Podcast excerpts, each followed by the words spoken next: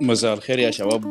في مرة ثانية وحلقة الثالثة والأخيرة في الضوء وجهجهة التساب وكنا واقفين في الحلقة اللي فاتت وقفنا في التفاؤل اللحظة حقت التفاؤل اللي وصل فيها آه، آه، الضوء.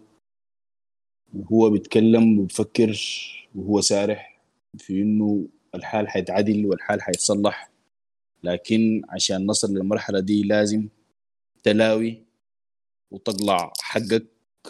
حنواصل في الحلقة دي من قطع من حديث لكن قبال ما نبتدي ب... بنقول صلواتنا ودعائنا كله مع الناس المحاصرهم التساب السي والنيل والجهجهة وصلواتنا ودعائنا معاهم إن شاء الله. ربنا معاهم وتعدي الكم يوم دي على خير من غير أي أضرار ومن غير أي مشاكل. آه شهاب مرحبتين حبابك نواصل محل ما انقطعنا. كملنا بعد مساء الخير. آه طيب شكرا أخونا محمد كمال. أنا طبعا عامل صوتي كده لأنه سيد صدام قال لي أنت صوتك في ال soprano ما في ال bass لكن لأنه حميت صوته ما في البيز. نخش نخش الجو شوية. فحقوم أرجع عليه رجعة حبة كده. ف وبعدين نواصل. طيب نحن قلنا حنخش الموية. نخش الموية.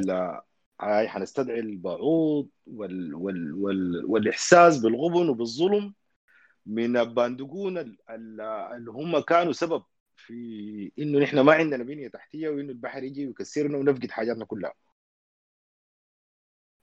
وما نلقى يعني ونجوع وما نلقى حتة نظيفة نقعد فيها ونعاني من أمراض كثيرة لأنه الموية بعد ذاك لما قعدت آه كان في في مشاكل بعد ذاك ظهرت وفي أمراض ظهرت. يعني آه يعني اللي هو بسبب التلوث اللي حصل يعني.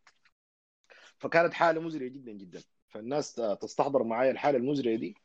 ونرجع شوية كده في صنة. صنت بنيتا جم في هيل بالتل سرف. جمكم ولادا يقطعوا فوق البحر. فوق اللجان الثاني جات. فوق الفرج والبشتنا الحالة ما دارت بحت الحالة ظاهرة وبينة. السلطة عن غرق البلاد مسؤولة هي وفوق عين حقنا تدفع وبلدك حمايته ممكنة. أصله إحنا لازمنا امتداد. قبال يبود بيوتنا يوقعوا كنا بنقول وتلكينا حكومة دايرة تلجينا تدينا مشروع نزرعه تدينا جهة نسكنا لو وقفوا الحرب الحرام الله ذاته لاعنا كان البلاد انطامنت كان الف خزان بنى يكفينا ذل ومسكنة. كانت زمان السرق دس الليلة عينك معلنة. وفرجا قبيل بنشوف عيب عينك عياني ومغننة. باسم الرصيف والما رصيف كم بيت صالون بنى كانت شعارات وعود صارت مجرد علقنا وبين الدقون والدلقنا كل تقول موساك تقوم تلقاه رب الفرعنة والجاي احتمل اللي فات. الجاي احتمل اللي فات. دي الحتة اللي كان وقفنا فيها المرة اللي فاتت وتكلمنا عنها. بعد ذاك قام عمل حاجة. قام قال والله الراجل ده مسك أصبعه وتناه وعضاه. اللي هو الإحساس بتاع ال ال بتاع الندم بتكون أنت بتعض الأصبع مش يقول لك عض على اصبع الندم. لكن هو قال تناه لما تتنيه ده في لغة الجسد اللي هو ده أنت مغيوز يعني زعلان غضبان وكاتم غضب. زعلان مغيوز اللي هو كلمة الغيظ دي أكثر حاجة بتعبر عندنا باللهجه السودانيه فهو تاني أصبعه ما ما ما عامله ما ندمان هو غضبان هو مغيوز شديد جدا. قال والضوء تنى عض اصبعه عض به وشنو غضبان من شنو؟ زعلان من شنو؟ متضايق من شنو؟ عضابه حس الطائرات. عضابه قدرته تنتهي. عضابه يرجل معجزات عضابه صبر وطول رجاء. تمام؟ عضابه صدره صبره وطول رجاء. نحن تكلمنا عن إنه ليش حس الطائرات مزعلة وليه كونه قدرة تنتهي مزعلاه وكيف وليه إنه راجل معجزات آه، مزعلاه وعضابه صبره وطول رجاء اللي هو دي حاجة جات جديدة اللي هو إنه هو صبر على حاجات كثيرة جدا. صبره ده ذاته هو بقى مسبب له إزعاج يعني. وكونه هو الرجاء بتاعه ذاته أخذ مدة طويلة برضه دي عاملة له إزعاج. قام نقلنا للقطة بتاعت إنه فجأة كده قام دخلني في مشهد بصورة إخراجية جدا جدا. وهو جاء وقاموا جو أطفال حوله جو أولاده أو يعني أولاده دول ممكن يكونوا آه، اصطلاحا ممكن يكونوا آه، أولاد الحلة أو كده اللي هو اللي هو بيعتبرهم أولاده يعني. فحميد ما يعني ما بخش في اللقطة كده بصورة عنيفة بخش دائما بصورة كده سلسة ومرينة وظريفة. قلنا عنده الحضور. الحضور بتاعهم عمل شنو؟ ما قام قال والله يا أخي ومشى لأولاده أو قابل أولاده أو أولاده جي جارين عليه ولا كده. لا جاب طوال صوتهم. يعني في في اللقطة ظهر الصوت بتاعهم. يعني لأنه قلت حميد بيميل للحضور بتاع الشخص أو ال character بتاعته قبل ما يظهروا في في في في, في الواجهة. فقام جاب حاجة قالوها الأطفال. الأطفال قالوا شنو؟ قالوا وعشان يوري إنه أطفال قام جاب عبارة من العبارات اللي بيقولوها.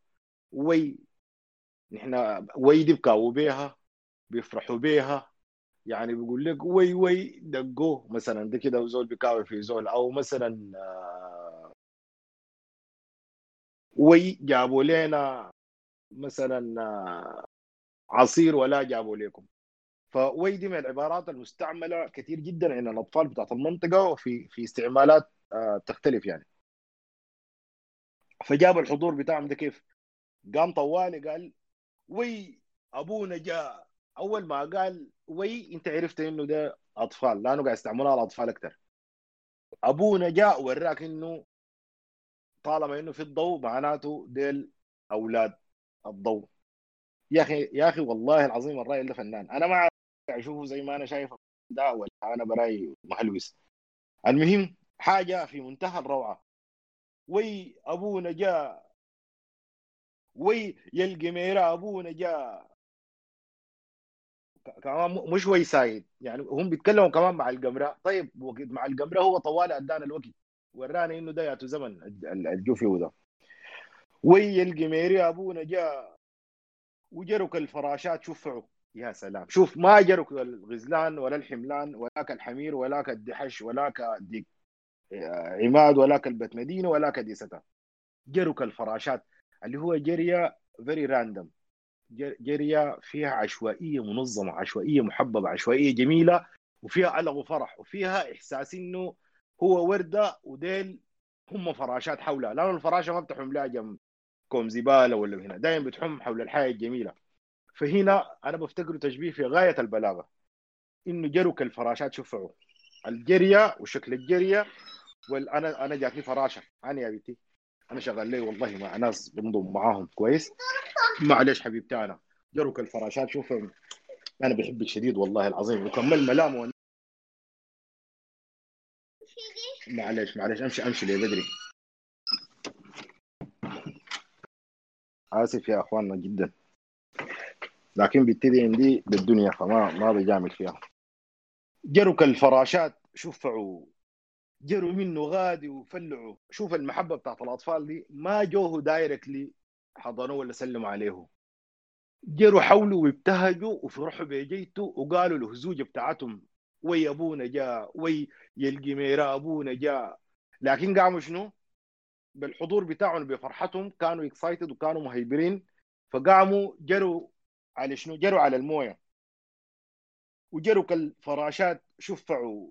جروا منه غادي وفلعوا فلعوا شنو؟ أدوا البحر. أدوا الحجار. مشوا فلعوا البحر. يعني جو جايرين حوله ونططوا ويبتهجوا به وجزء من ال excitation اللي حصل إنه قاموا شالوا حجار فلعوها في آه، في في البحر. ودور إنه البحر في الوقت ذاك هو كان بيمثل كل البيئة اللي حولهم وبيمثل العدو ذاته بالنسبة لهم الموجود آه، حولهم. طيب قام جاب حاجة من الألعاب اللي بيلعبوها الأطفال في المنطقة ديك قال ساعة الحضانقول يدعوا تال القميرة يصنقعوا لا سوري. ساعة الحضانقول يدعوا براق عيون يشلعوا حي. الحضانقول ده اللي هو حجر لكن بيكون مفلطح. مفلطح يعني آه، ال dimensions بتاعته آه، مسطحة ما دائري. فده الناس بيقوم بيعملوا شنو؟ بيقوم بيجوا مع السيرفيس بتاع الموية وبالذات الموية بتكون هادية. بيقوم بتجدعوا بزاوية معينة فالحجر ده بيقوم بيمشي وبيدق في الموية. وبعدين السطح بخليه يقوم تاني تاني بيمشي يدق وكده. فهناك الناس بيقوم بيتنافسوا في إنه منو العدد الدقات بتاعته بتكون أكثر في الموية. اللي هو دي بتعتمد على الحرفنة بتاعت آه، بتاعت الزول اللي بيدعى أو الطفل اللي بيدعى الحضانقول أو بيدعى الحجر المسطح ده كويس. ف دي لعبة. دق الحجر بتاعي دق ثلاثة مرات دق أربعة دق عشرة مشى, مشى بعيد. آه دي واحدة من اللعبات. ده كان البلياردو بتاعنا في المنطقة يعني فده اسمه الحضانقول طيب قال ساعة الحضانقول يجدعوا براق عيون يشلعوا. الفرحة المرسومة أو الظاهرة من عيونهم في لحظة الفرح بجدعة الحجر دي هو شبهها بالبريق مش أقول لك بريق عينيه فبريق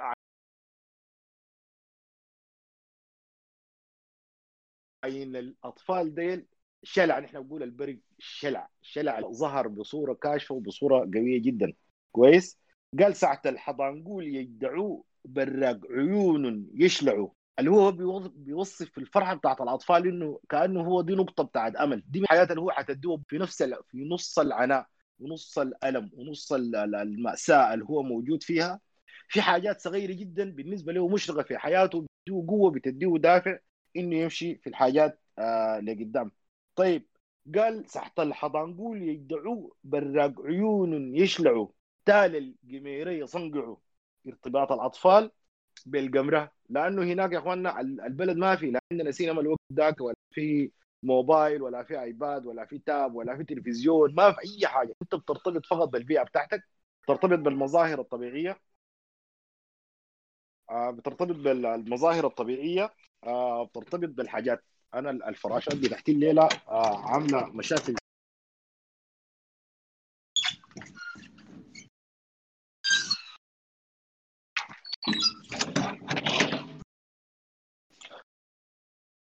طيب قال آه قال صعط الحضانقول يجدعوه براق عيون يشلعوا تال القميرة يصنقعوا طيب أول ما صنقعنا للقمرة يعني نحن أول ما تيجي القمرة طوال القمرة طوالي بيجي غنى. يعني يا قمرة أقل السنسن الحمراء شوف أبويا ليه ما جاء أو تلقى الغنية مثلا بتاع بغناء صديق أحمد يا قمرة أقل السنسن الحمراء شوفي أبوي أنا راجاه كل صباح. أو أو زي ما قلت حميد ذاته قال كنا غلابة وليل وربابة ملمين فوق جوز ونغني الصحراء. تبت غابه حلمي قريب وما هو تنسي فجأة الجوز دبابة. ملمين فوق جوز ونغني في قمرة. في القمرة موجودة كثيرة. لكن الشاهد في الأمر إنه أول ما تجي القمراء بيجوا الغنى. يعني لأنه الليالي المغمرة دي طوال الناس بيشيلوا طنبورهم وبيشيلوا غناهم وألعابهم وبيلعبوا في في القبره والأيام الفعل القبره لأنه برضه بتقيل فيها العقارب لأنه والزول بيقدر يشوف بصورة أحسن. فهي أيام اللي بيميلوا الناس في المنطقة إنه يطلعوا الرمال ويلعبوا في ضلها فهي بقت مرتبطة بالأغاني الموجودة في المنطقة. طيب أنا قلت حميد دائما بيجيب الاهازيج من الاهازيج الجاب قال تال القميره يصنقعوا في اغنيه جاية اللي هو بتاعت يا طالع الشجرة. وفي ناس عملوا منها قصائد اللي هو يا طالع الشجرة جيب لي معاك بقرة تحلب تعشيني وكده ما بعرف آه باقي القصيدة. في ناس عملوا منها يا الشجره آه آه ما قادر أتذكر. في أغنية عادية.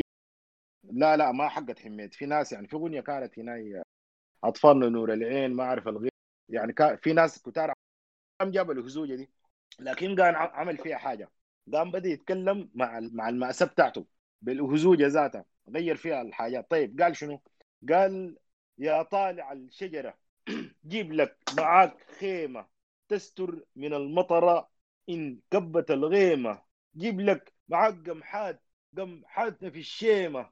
وغنم الحلب رايحات ظلمنا ظليمة. خيمة السعودي دفو مب تدفيك ولبن اليهودي بلدك ينسيك. قمحا من أمريكا خازوق في غير خير بواديك ما في يكفيك. يا طالع الشجرة من خيمتك التوبة جيب لك فروع خضراء أو يابس يا دوبة في الحرة في المطرة في عزبر الطوبة نمرق من الوكرة تبقى راكوبة يا طالع الشجرة قبل على الحلة. قل ليها يوم بكرة كربتنا تنحلة ننزل نضويكي ضرعاتنا ما دلة. قادرين نسويكي عقبان عليه الله. يا طالع الشجرة طولنا يا والله. أنزل هيا ويلا. إن دل نندله نندل حلتنا. حلتنا ما دله طيب. في الهزوجه قام عمل شنو؟ قال اللي هو قلنا استلف الهزوجه بتاعت الأطفال بتاعت يا طالع الشجرة. لكن المرة دي ما قال داير له لبن كذا بدأ يتكلم عن إنه هو داير شنو؟ قال لي يا طالع الشجرة جيب لك معاك خيمة. اللي هو دي دي, دي مشكلة. ليه؟ لأنه المطرة كانت داقاهم فهو كان محتاج لخيمة. فيا طالع الشجرة اللي هو ما معروف منه اللي هو this is this is one of his hopes. أو their hopes at that time. واحدة من الاماني بتاعتهم واحدة من الحوجة بتاعتهم. يا طالع الشجرة جيب لي معاك خيمة. تستر من المطرة ان كبت الغيمة. قلنا مرات بيقول تستر ومرات بيقول تحبس. يعني مرات بيقول تحبس من المطرة ان كبت الغيمة. مرات بيقول تستر من المطرة ان كبت الغيمة. جيب لك معاك قمحات لأنه هو عنده مشكلة. المنطقة دي طبعا معروف إنه الوجبة الرئيسية عندهم اللي هي القمح والفطير. آه والعيش. ديل الثلاثه بيعملوهم من القمح والناس بيزرعوا بيزرعوا دائما في الشتاء بيزرعوا القمح وبيكون الواحد عنده المحصول حق السنة يعني زي ما بيقولوا القمح بتاعه المفروض السنة الجاية. بيعملوا منه قراص وبيعملوا منه عيش وبيعملوا فطير اللي هو زي الكسرة لكن معمول من من القمح ذاته. جيب لك معاك قمحات قمحاته مين؟ قمحاتنا في الشيمه الشيمه دي شنو؟ هي قلنا الدوامة بتاعت موية مش؟ اللي هو بتكون يا إما قصاد كركيه اللي هو الكركيه دي قلنا لما يكون في بير أو في فارض والموية بتمشي عليها بقوة كويس؟ أو اللي هو دي التيارات أو الموجات والتيارات اللي بتتعمل في نص البحر بسبب القوة بتاعت التيار بتاع الموية ذاته فبتحصل دوامة اللي هو الدوامة بسبب التيار. دي قمحاتنا في الشيمة. يا إما قمحاتنا نحن نحن زرعناهم ديل مشوا وراحوا في في الشيمة دي إنه البحر شالوا. كويس؟ يا إما بيرمز بصورة أو بأخرى للجماعة جدعوا القمح آه رموه اليوم في في البحر. حتى بالمناسبة في واحدة من القصص اللي هي مش لطيفة هي الكوميديا السوداء. عندنا واحد عنده هو تاجر بتاع سكر. فالمخزن بتاعه وقع اللي هو طين وقع والسكر بتاعه ذاته مشى في المويه. فهو حصلت له صدمة خش في حالة زي الجنون. فكان بيعمل في حاجة غريبة اللي هو بدأ من الدكان بتاعه وداير يصل الحتة أفتكر يعني حسب عقله في اللحظة دي كان داير يصل الحتة إنه السكر بتاعه ده مشي وين فكل ما يمشي لقدام في المويه بيشيل من المويه جغمة بيشربها يقول لاعن هنا حلو. وتاني يمشي لقدام وتاني يشيل له جغمة. يقول ولاعن هنا حلو. إلا الناس مشوا حصلوه غايته وكفتوه بتاعه جابوه يا زول صلى على النبي صلى على هناك. المهم آه تخيل لكن كان مباري السكر وماشي على البحر جوا يعني. طيب قال جيب لك معاك قمحات قمحاتنا في الشيمة. وغنم الحلب رايحات ضلمنا ضليمة. خيمة الشحودي دفو ما ابتدى فيك. مرات طبعا بيقول الشحودي ومرات بيقول السعودي. لأنه في خيام جاتهم من السعودية. كويس. وهو بيتكلم عن خيمة السعودية بيتكلم عن إنه لبن اليهودية كان يهود مباشرين أو يهود إسرائيل أو يهود أي حاجة وقمحا من أمريكا. هو بيتكلم عن إنه يا أخي الإعانات اللي بتجيك من برا دي بتجيك إعانات أول حاجة فيها مذلة ليك انت كشعب. ودائما بيكون فيها اجنده يعني ما ما زول بيديك حاجة ساية. الزول بيديك حاجة يا إما زلاك بها يا إما طالب منك حاجة. وكده يعني. ده الحاجة اللي بيتكلم عنها. وبيتكلم عن إنه ما ممكن أنت بلد عندك إمكانيات ضخمة زراعية وصناعية وموارد بشرية وكل أنواع الموارد بسوء إدارة بس أنت ما قادر تدير الموارد بتاعتك دي عشان أنت تعمل preventive action عشان ما يجيك تحمي نفسك وتحمي بلادك. لأنه هو قال بلدك ممكنة. فأنت بس ده تقصير إداري. كان وما زال وسينفك إن شاء الله. هو تقصير إداري. مشكلتنا بس بتاعت بلدنا دي مشكلة إدارية. إدارية ليه؟ لأنه نحن بس مدخلين الدين في السياسة. فاللي تم لو ما فصلت الدين من السياسة ما ما بتمشي لقدام. ما يعني وتفصل السياسة من الإدارة. يعني لازم الحاجة دي. سياسة براء الدين براء والإدارة براء ده علم غايم بذاته. ما بتختار له بالسياسة محاصصات ولا بتختار به بالدين اللي هو ناس كان أئمة كان كنايس كان سجن رماد فهو ده المزعله إنك أنت عندك الإمكانيات اللي أنت تعمل الحاجات دي وتزرع الحاجات دي وتقدر تترس البحر وتعمل خزانات وتعمل كده عشان تيجي تقوم تقعد تستني إعانات من برا ويضغطوك ناس برا. كان سعودية ولا وأنا بتكلم لأنه الوضع زمان نفس الوضع الأسي. لسه نحن مرتهنين للإمارات ومرتهنين للسعودية ومرتهنين للسياسات بتاعت المنطقة والنقطة في التطبيع وما التطبيع وأمريكا وروسيا والعالم كله شغال فينا زي ما داير.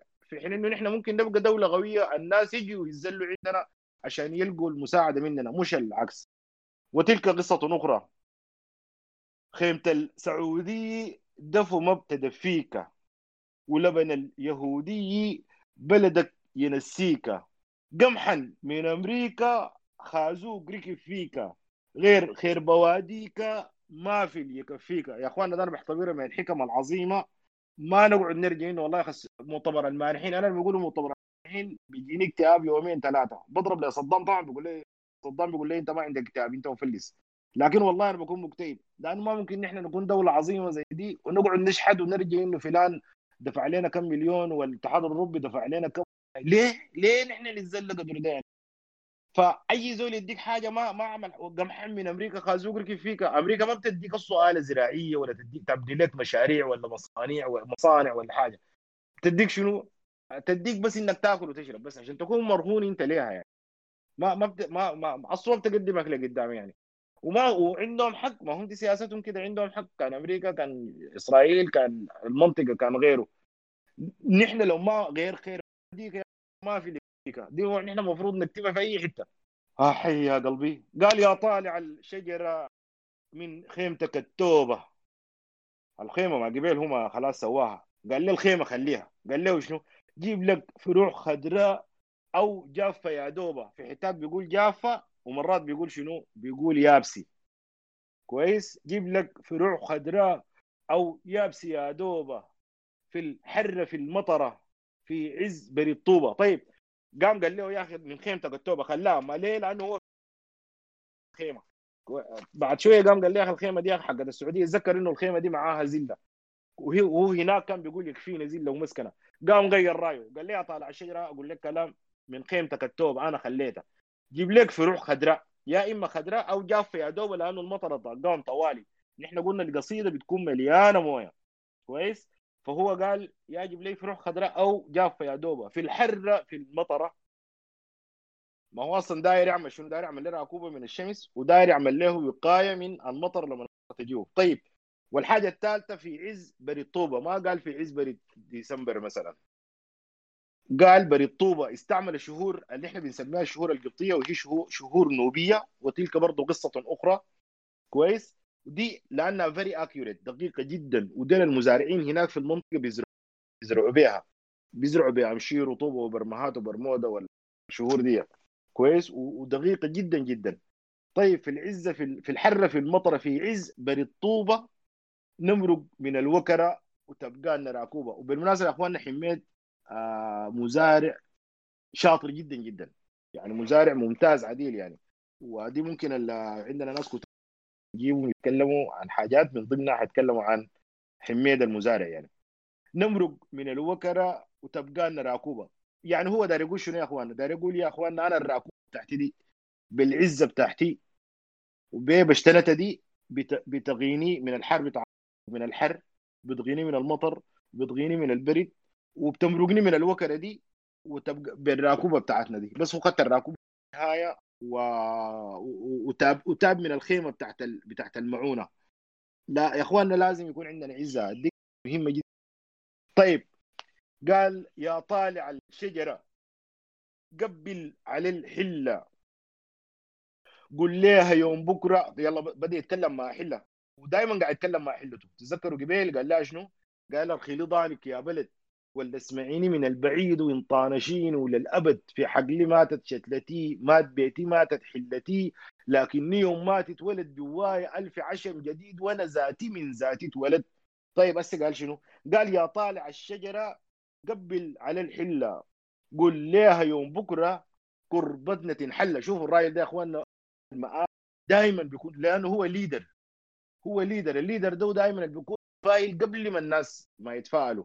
وهو اللي بينقل التفاؤل بتاعه ده حتى لو غلط أو حتى لو fake بيتفاءل وبيشحن نفسه بيعالج الجانب الإيجابي وبيملى نفسه طاقة والطاقة دي بيحاول to إنه يوزعها للناس الموجودين حوله لحد ما الطاقة دي تمشي وتعدي الناس كلهم وكلهم بعد ذاك يجتمعوا مع بعض وينهضوا ويمشوا لقدام.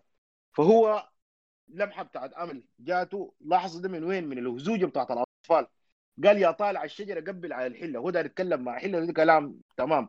قال لها قال قول لها يوم بكرة كربتنا تنحل قصتنا دي نحن بنمرق منها. زي ما هسه السودان رغم إنه الحالة صعبة وظروفنا صعبة وبال ABCs واحد اثنين ثلاثة أي زول ممكن يكون شايف إنه السودان ده ما بيصلح وما بينفع ونحن نمرق منه كده أنا بقوله في التسجيل ده والتسجيل ده معمول. زي ما قال حميت بعيد وشوفه قريب. السودان ده بيتصلح حيبقى دولة ما عادية ودولة عظيمة. وأنا فيه وأنتوا فيه. قبل ما أنا أموت إن شاء الله. يا طالع الشجرة قبل على الحلة. قل لها يوم بكرة قربتنا تنحلة ننزل نضويكي شفت حينزل من الشجرة ويضوي البلد بتاعته. ضرعاتنا ما دلة. لما يقولوا ما دلة ما دلة ده نوع من الشكر. يعني ما دلة يعني ما ما مرخرخ ما خايب ما ما ما ما مبشتن ما يعني كل الصفات السيئة فيها. يعني يقولوا زول, زول ما دلة ده يعني ده قمة الشكر يعني.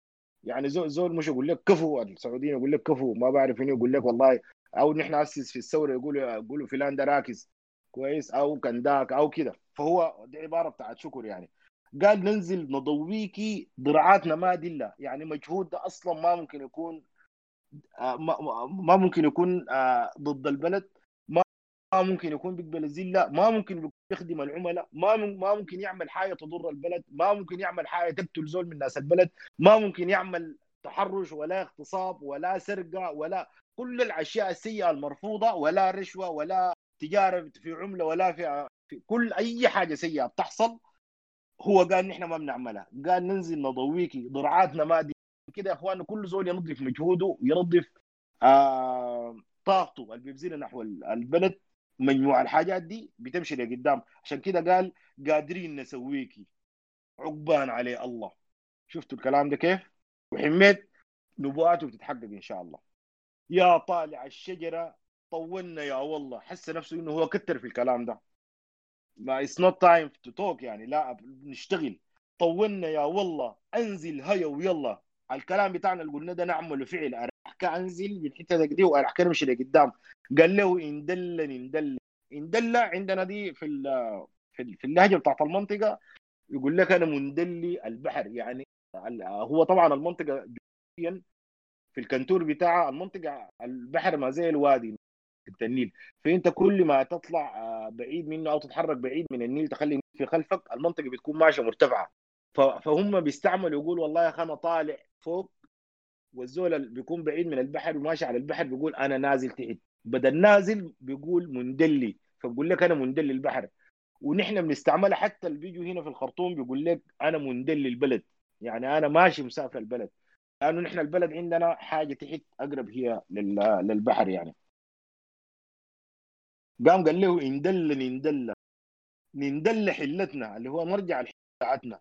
حلتنا ما دلة. شكل الحلة ذاتها كلها. ويا أخواننا حميت بيرمز للوطن كامل بالحلة بتاعته. يعني هو ما بيتكلم بس عن حلته ومنطقته. بيتكلم عن السودان كله لأنه هو السودان كان دائما آه قضيته. قال نندل ما دام الأسف والجهجهات ما بينفعوا. ثبت يقينك يا ولد الناس مصير يرجعوا شفتوا؟ هو شايف حاجة. شايف إنه والله يا أخي نحن نرجع. والأسف والجهجهات ما بينفعوا. يعني إذا قعدنا نتحسر على إنه والله يا أخي سوداننا راح وبلدنا راحت أو إنه والله يا أخي البحر كسر القريه بتاعتنا وحلتنا و و و الحسرة دي والأسف ده ما بيودينا لقدام. كويس؟ الأسف والجهجهات ما بينفعوا. ثبت يقينك يا ولد. نحن أول حاجة we have to believe يا إخواننا. لازم نحن نقتنع ونؤمن تماما إنه هذا الوطن يمكن إصلاحه. وهسه نحن شفنا هند الصين بنت لها مستشفيات في أيام معدودة. وشفنا فيديوهات لمستشفى كامل ومبنى 30 طابق 60 طابق بيتبني في ثلاثة أيام ولا في أيام. البناء سهل جدا جدا. والسودان ده ممكن يتبني في يعني أنا لو اتشائمت شديد كده حق ال risk factors خمسة سنة بيتبني السودان ده كله بمدن زيها وزي أي مدينة واحدة. باتصالاته بشوارعه وبنيته التحتية و و و بأي حاجة ممكن الناس يتخيلوها وما يتخيلوها. الموضوع ده ما موضوع صعب بالمناسبة لأنه العالم مليان رصاميل دايره إنه حتة عشان تمولها عشان تشتغل فيها وما لاقيها نحن مشكلتنا بس ما واثقين في نفسنا عشان عشان عشان الناس زي بيستغلونا عشان يشيلوا حاجاتنا. لكن إحنا لو خدنا الكره واطوا واتفقنا الناس زي حيجوا بيجي ناس يتوسلونا عشان نحن نديهم فرصة عشان هم يشتغلوا. زي ما حصلت طفرة كانت بسيطة في سنة 2005 و2000 لحد 2007 حتى الكيزان مسمينها 2005 لأنه كانوا بيخمشوا و2007 لأنه هم شبعوا فيها يعني. كويس؟ دي كانت 1% من الشكل الحاجة اللي ممكن تحصل. ممكن تحصل نهضة كبيرة لو نحن خدينا الكره وعطاء وشلنا العساكر وباقي الكيزان اللي قاعدين ديل وعملنا حكومة مدنية ما فيها حزبية ولا هبوط ناعم ولا سجن رماد ومشينا لقدام. وآسف جدا إنه مرقت لكن المرقة مهمة جدا. نندل ما دام والجهجهات ما بينفعوا ثبت يقينك يا ولد. الناس مصير يرجعوا. ما شال عزيمتنا الهوى والبندق المربوط سوا اللي هو دي الوحدة بتاعتنا. نحن لو يتلمينا وبقينا سوى حاجة واحدة حزمة واحدة ما في ريح بتفرزعه. ما في حاجة بتقدر علينا. إنت وأنا نار الساعة لعت بيناتنا ما تستهونا. الاسم مولع لهم طلع عديل في كسلا وفي قبلها في بورسودان وقبلها في دارفور وفي النيل الأزرق وفي كده. دي كلها فتن مصنوعة عشان. تدينا إحساس إنه نحن محتاجين للعساكر عشان نرضى للعساكر. من وراهم في الكيزان والأحزاب وكل الناس المنتفعين عشان يقوموا يجونا ثاني نفس الحاجة دي هند قال سنة 88 نا أنت وأنا نار السعف كان ولعت بيناتنا ما تستهوانا يبدا لك بفتنة بسيطة. الجو شرارة تولعوا هسه هن إحنا هسه ناس في فرن الشكله بتاعت كسره دي ناس كانوا واقفين لهم في صف في فرن قاموا يشاكلوا. الشكل يا أخواننا بالنسبة للإنسان الفتنة دي سهلة جدا. هابيل قتل غابيل حاجة بسيطة. قربان أنت والله قبله منك أنا ما حاجة ما عندها معنى ممكن ممكن إنسان يقتل الثاني عشان كده هو بيتكلم عن إنه نحن ندرع الفتنة ونقتلها وما نخلي حاجة تفتنا نكون واعيين يعني. بيتكلم عن الوعي بتاعنا أنت وأنا. نار السعف اللي هو نار السعف دي يا إخواننا السعفة بتولع السعفة دي اللي هي القشة الصغيرة اللي هو من من من نبات ونشفت وبتكون رفيعة جدا والنار بتولع فيها بتكون حاجة زي زي زي الشعلة بتاعت السيارة جمره بس صغيرة مولعة ما بتولع نار بق كده. لكن النار الصغيرة دي ممكن تكون سبب في إنه تحرق مزارع وتحرق أراضي وتحرق حاجات كثيرة وبيوت وكده. قال إنت وأنا نار السعف كان ولعت بيناتنا ما تستهونا أي حاجة ولو كانت بسيطة ينتهي منها. الجو شرارة تولعه لأنه أصلا في احتغام. في احتغام. الحل شنو؟ شوف الحين عند حميت في شنو؟ قال الزول بحن بيتكلم عن الحين. نحن مشكلتنا هسه بقينا قاسين قاسين على أطفال الشوارع قاسين الرجال قاسين على النساء النساء قاسيات على الرجال الكبار قاسين على الصغار والصغار قاسين على الكبار. ما عندنا حنية. ده ده ده وجهة نظري أنا غايته. لو الحنيه بتحل مشاكل. الزول بحن حن يا ولد حنا يقدمك اتبعه الحين بيوديك لقدام. وأمشي ورا الحين بتاعك. حنا يقدم كتبعه وتش عينه دجال الضلال. الفقر ده دجال الضلال الداري يسوي الفتنة. تش عينه عديل قبال يمد لك أصبعه. قبال ما يتشكه شوف ده واحد من التعبير الجميلة جدا جدا. حين يا ولد حين يا ولد شوف طوال ده يوريك إنه هو الحاجة اللي بيتكلم عنها هو مطبقها في نفسه. يا أيها الذين آمنوا لما تقولون ما لا تفعلون كبر مقتنع عند الله أن تقولوا ما لا تفعلوا. ده الحاجة اللي بيقولها بيعملها كويس؟ قال لي قال طوالي قام ورانا الحين. بتاع الضوء طوالي قال والضوء يا قالد من طرف. الضوء ما راجل حنين يا أخوانا. زي ما قاعد يقول أخونا حبه. والضوء يا قالد من طرف. ناس البلد ذاتهم حنان. وداري يوريك إنه شوف البور الموجودة في الحنية. قال ناس البلد قبال يقالدوا يدمعوا. حي. دمع السواد اللي انزرف لو الدموع بترجعه. في عمه في بيت في ولد. شم البلد. يا سلام.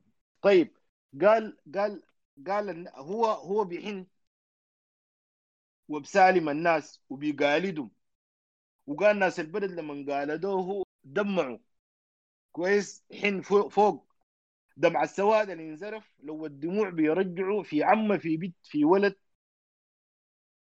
قال الدمع الدموع اللي سكبت دي لو الدموع بتنفع وبترجع الحاجات الدموع دي موجوده وين في العم وفي البيت وفي الولد يعني في كل الاسره الموجوده في كل الناس اللي حوله طيب في تعبير عجيب قام قال شم البلد تتذكروا لما نتكلم ناس صدام عن القدال القدال عنده في القصيدة بيقول شنو؟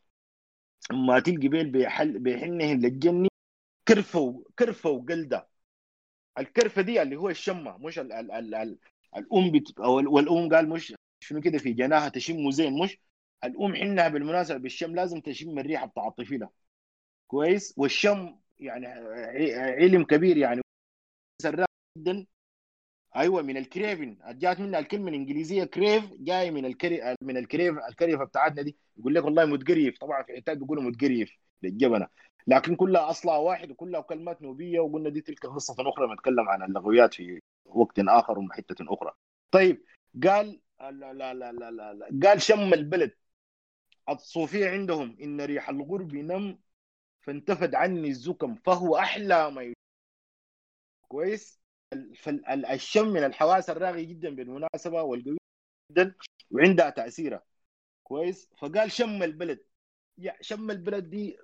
بقت البلد بقت زي طفله الصغير أو طفلته الصغيرة. شم البلد. ناظم قبيلته ونسى بقى إنه قبيلته الحاجة اللي قبله. مش مش قبيلته بالقبلية السيئه اللي إحنا شايفينها دي. الناس اللي قبله. ناظم قبيلته ونسى هب هب دموع يبسها خفف عليهم. عمل لهم سبورت وقف معاهم. خفف عليهم. وقلنا لأنه هو رجل قائد يا إخواننا. هب هب. دموع ويبسها نقنق حبيبين القسا. اللي هو النقنقة بتاعت الناس اللي بيحبهم الحولة ديل في في الحاصل وفي كده. قام طراه حاجة عجيبة. قال طراه حس الطائرات. الهزيمة بتاعته والحاجة اللي في قلبه والضوء نسى. نسى شنو؟ جوز الرماد والفوق وفوق جوز الأسل في المدرسة. يعني هو لما جاء لك الأسل في المدرسة والحاجات وأهله والقصة بتاعته وناسه والحاصل عليهم هنا والامراض وال... والحاجات اللي شافها هو في المدرسة دي الحاجة دي نسته طبعا يا إخوان الكلام ده كان بعيد من البحر اللي هو دي الحتة اللي خاتين فيها الناس واللي هو دي الظاهرة فيها الأمراض وقاعدين فيها ناس امونه وقاعدين فيها كده اللي هو دي الحتة اللي هو قاعد فيها والحتة بتاعت المصيبه الأساسية اللي هو خلى فيها جوز الرب. فهو النقنقة بتاع الديل شنو؟ قامت رجعته بالذاكرة لجوز الرماد. أول حقيقة كأنه ده جوز رماد تاني هو ده يقول إنه المدرسة دي هي ذاتها جوز رماد.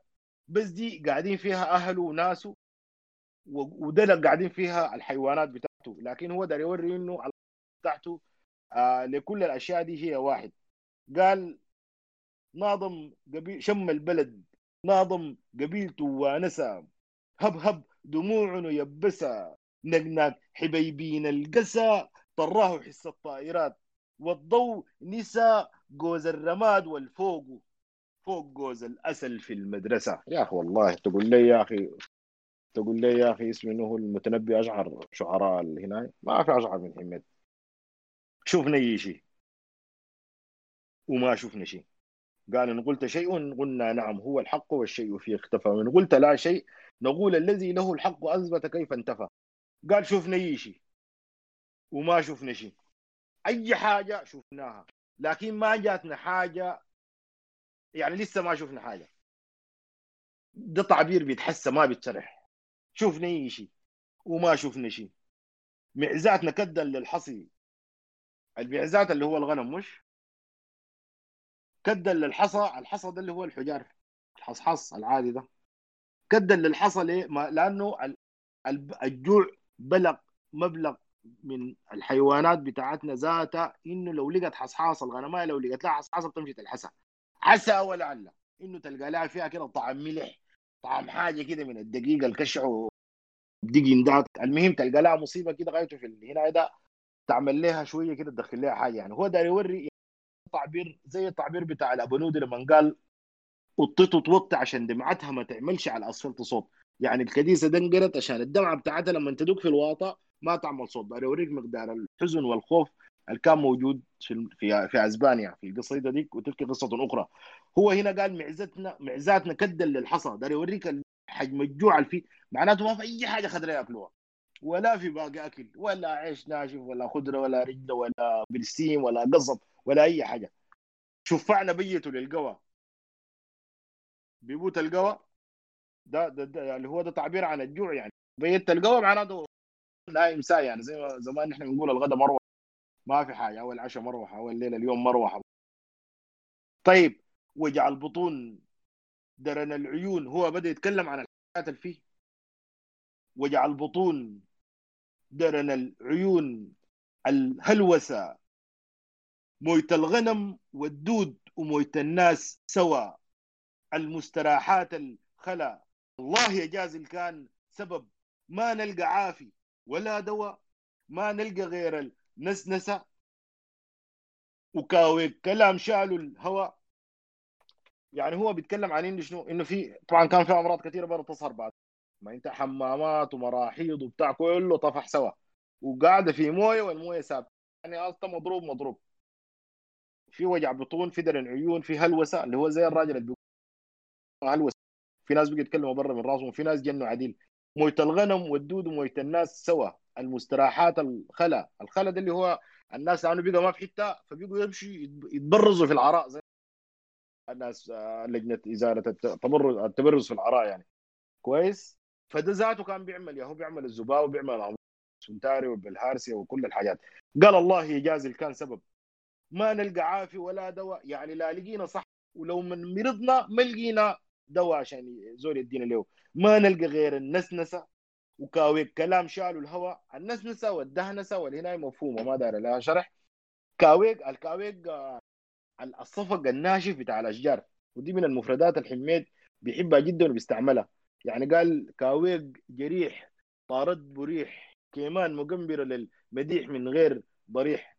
عنده كلمة كاويك دي بيستعملها اللي هو الصفق الناشف الهواء بشيله. بيكون اللي هو بالنسبة له ده حاجة ما فيها أي صفقة ناشفة خفيفة الهواء يلعب بها زي ما ده. ما عنده أي فائدة غير مسخة له البيت أو مسخة له المنطقة عشان كده هو شبه به الكلام وكاويك كلام شايله الهواء يعني كلام زي الصفق الناشف بتاع الشجر ما منه أي فائدة لا يسمن ولا يغني من جوع. حال ما حال وقعتنا تبقى على الجبال. غلوا البضاعة. اللي عنده سلع يعرف لها. غلوا القمح. غلوا اللحم. غلوا الخدار. حتى الملح. دسوا اللبن. دسوا العدس والصلصة. دسوا الاسبرين. دسوا المعايش كلها. دي طبعا جماعتنا الظلمطحية شلة حرامية الضلال؟ التجار اللي بيختاتوا من لحم الشعب ودمه حكومة وين؟ واللجنة وين؟ في عديل يراقب محلها اللجنة حليت المصيبة الجامدة شن بيحلها. هل حال ما حال؟ هو طبعا برضه كان عنده مشكلة إنه كان أول حاجة الهلال ده كان عنده لجنة. اللجنة دي كلها بتاعت كيزان بتاعت اباندقون ديل. اللجنة دي أي حاجة بتيجي بتاكلها.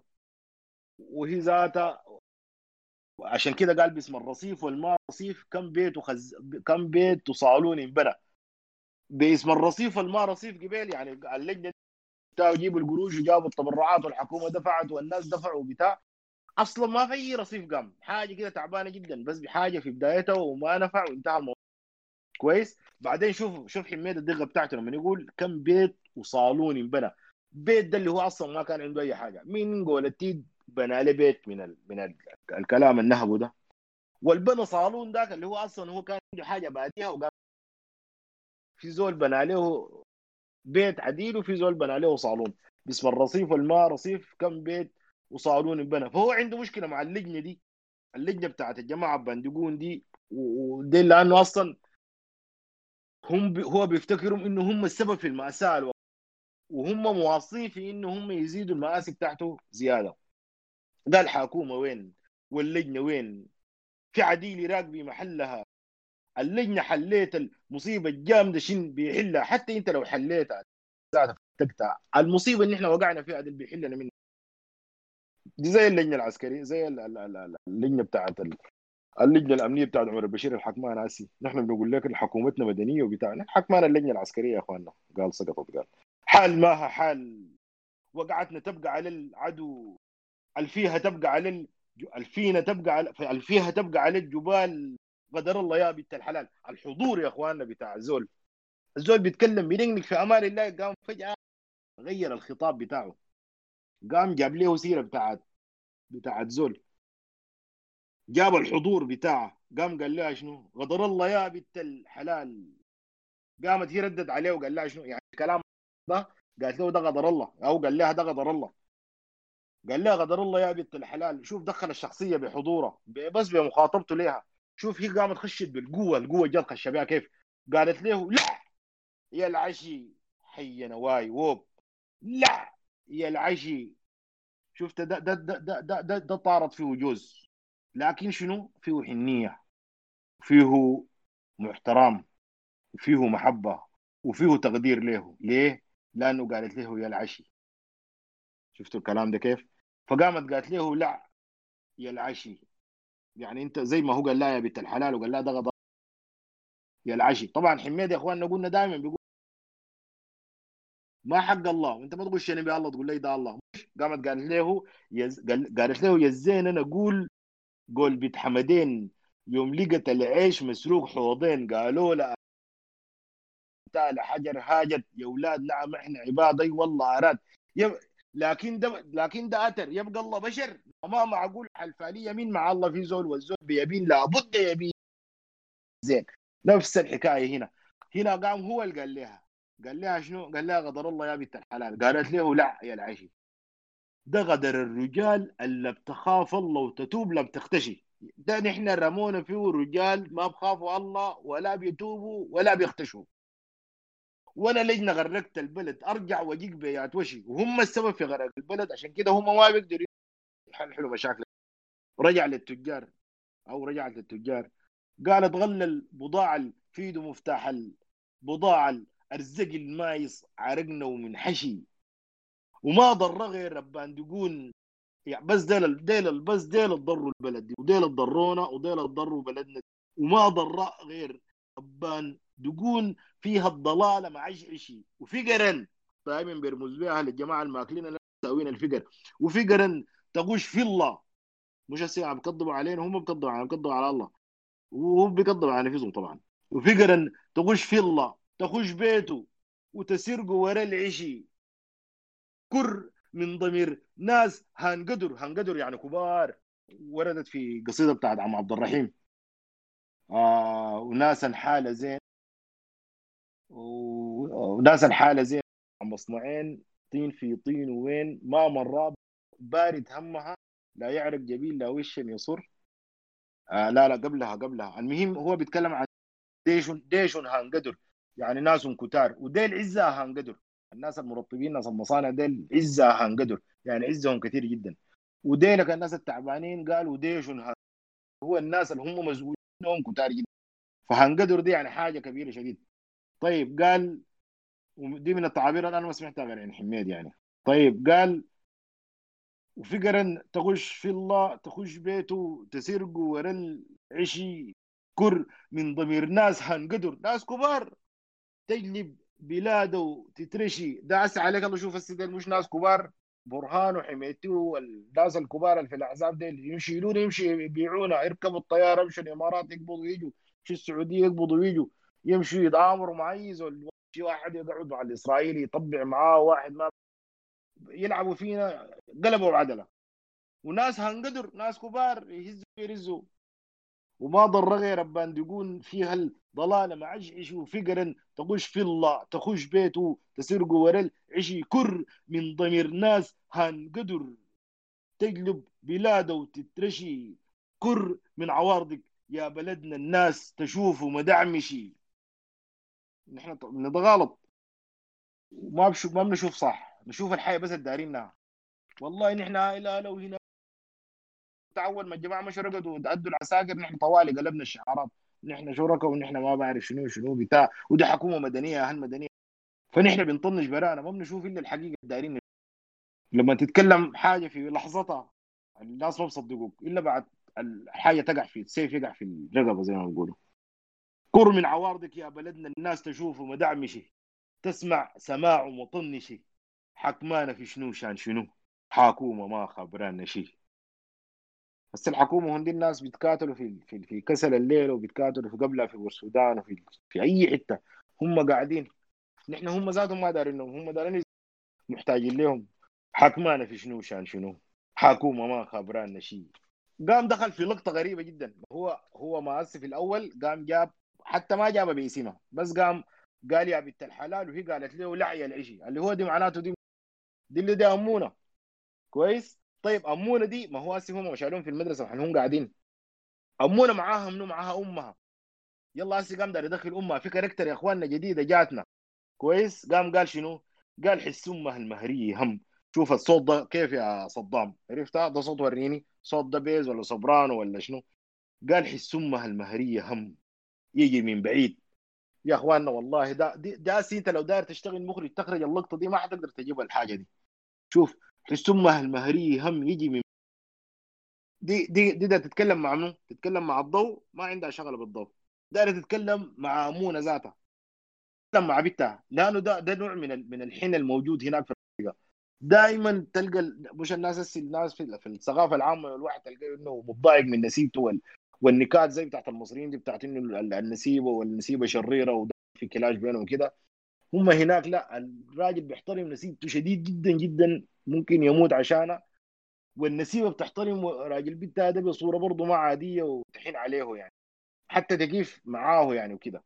وبرضه بنلقى إنه أهل الرأي المرأة. هسه أنا ده أبقى راجل أغلط ولا ساي بس أرفع صوتي ولا أعمل لي حاجة كده. ساي لو ما ورقت الخضره ساكت أمي وأبوي بيشاكلوني. كيف ما اورق الخضره أو كيف اورقها وما أقول بفرمها قال حس امها المهري هم. يجي من بعيد. قالت لها شنو؟ بتكلم مع بنتها. قالت لها يا يمونه بنتي شين الشكي؟ يا امونه قالت لها أنت بتشتكي لشنو؟ الراجل ده هو ذاته ألفيه مكفيه أنت بتشتكي مالك؟ مع إنه شوف أمها ذاتها هي ذاتها مهرية هم. قالت لها مثل. قالت لها ما حاشوف الطين الرخص. الطين الرخص ده عن الطين اللين الساهل. كويس؟ ينحاش في أرض مكركي الكركي اللي هو الطين بعد ما ينشف بيقوم بيتقسم. بيبقى اللقطة الظريفة ان إحنا لما نشوفها بنتخلع بها ونقول آه يعني يعني هو بيسموه الكركي. اللي هو الطين الناشف بعد ما ينشف بيقوم بيشقق بيبقى أشكاله زي خريطه العالم كده. بيكون أشكاله جميلة كده. تمام؟ طيب قالت لها ما حأشوف الطين الرخص. يعني أنت شكية لشنو؟ ده ما حتة بتاع الشكية ولا بتاع نحل مشكلة.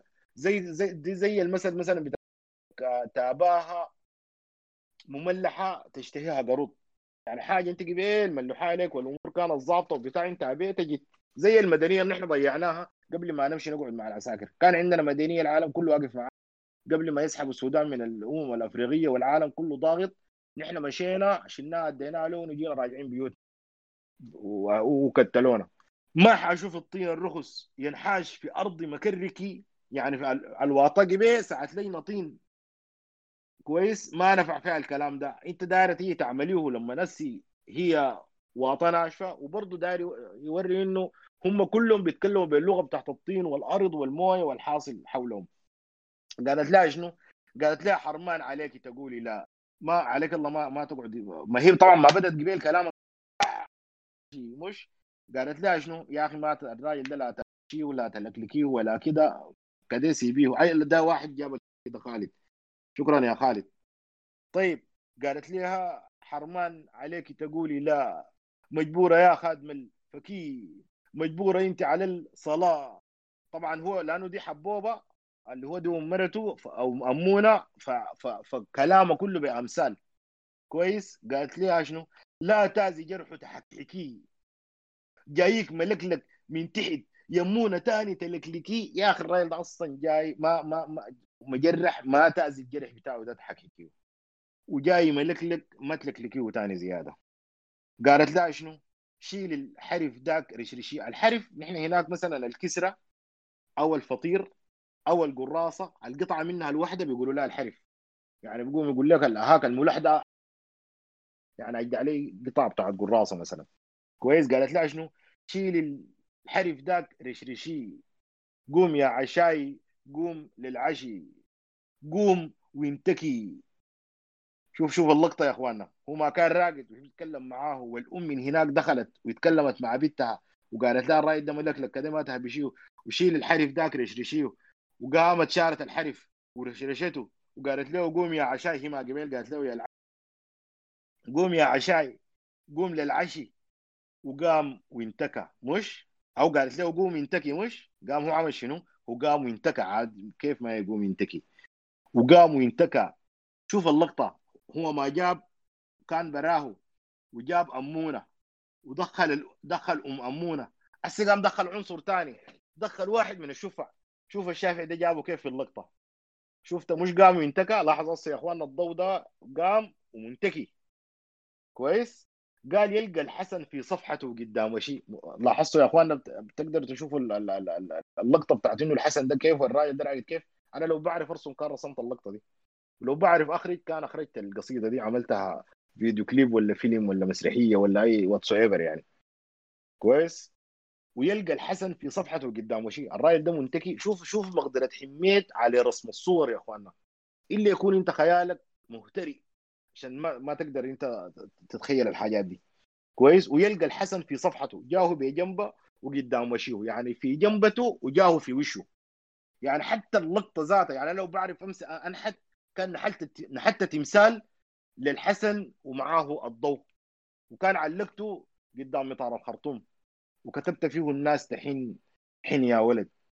قوم وينتكي وقام وينتكى ويلقى الحسن في صفحته قدام وشي. كده ده ده character جا يلا هو ليه جاب الحسن ليه؟ جاب الحسن لأنه داير يسأل أسئلة بديهية منطقية حقت بديهية منطقية فأنسب حاجة إنه يسألها عن طريق أطفال. ما خلاص كلام الناس الكبار ده بقى ما نافع.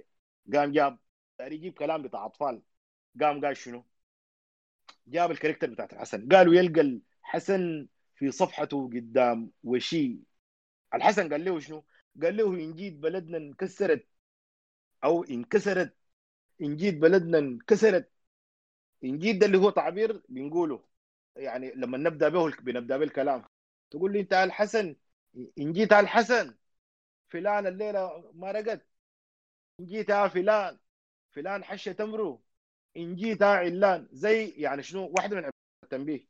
يعني زي هي ياو مان واتساب مان أو مثلا هي ياو مثلا أو مثلا يا شباب أو يا فرده أو يا أصلي أو المهم يعني عبارة تنبيهية مستعملة هناك في الكلشر قالت قام قال له شنو؟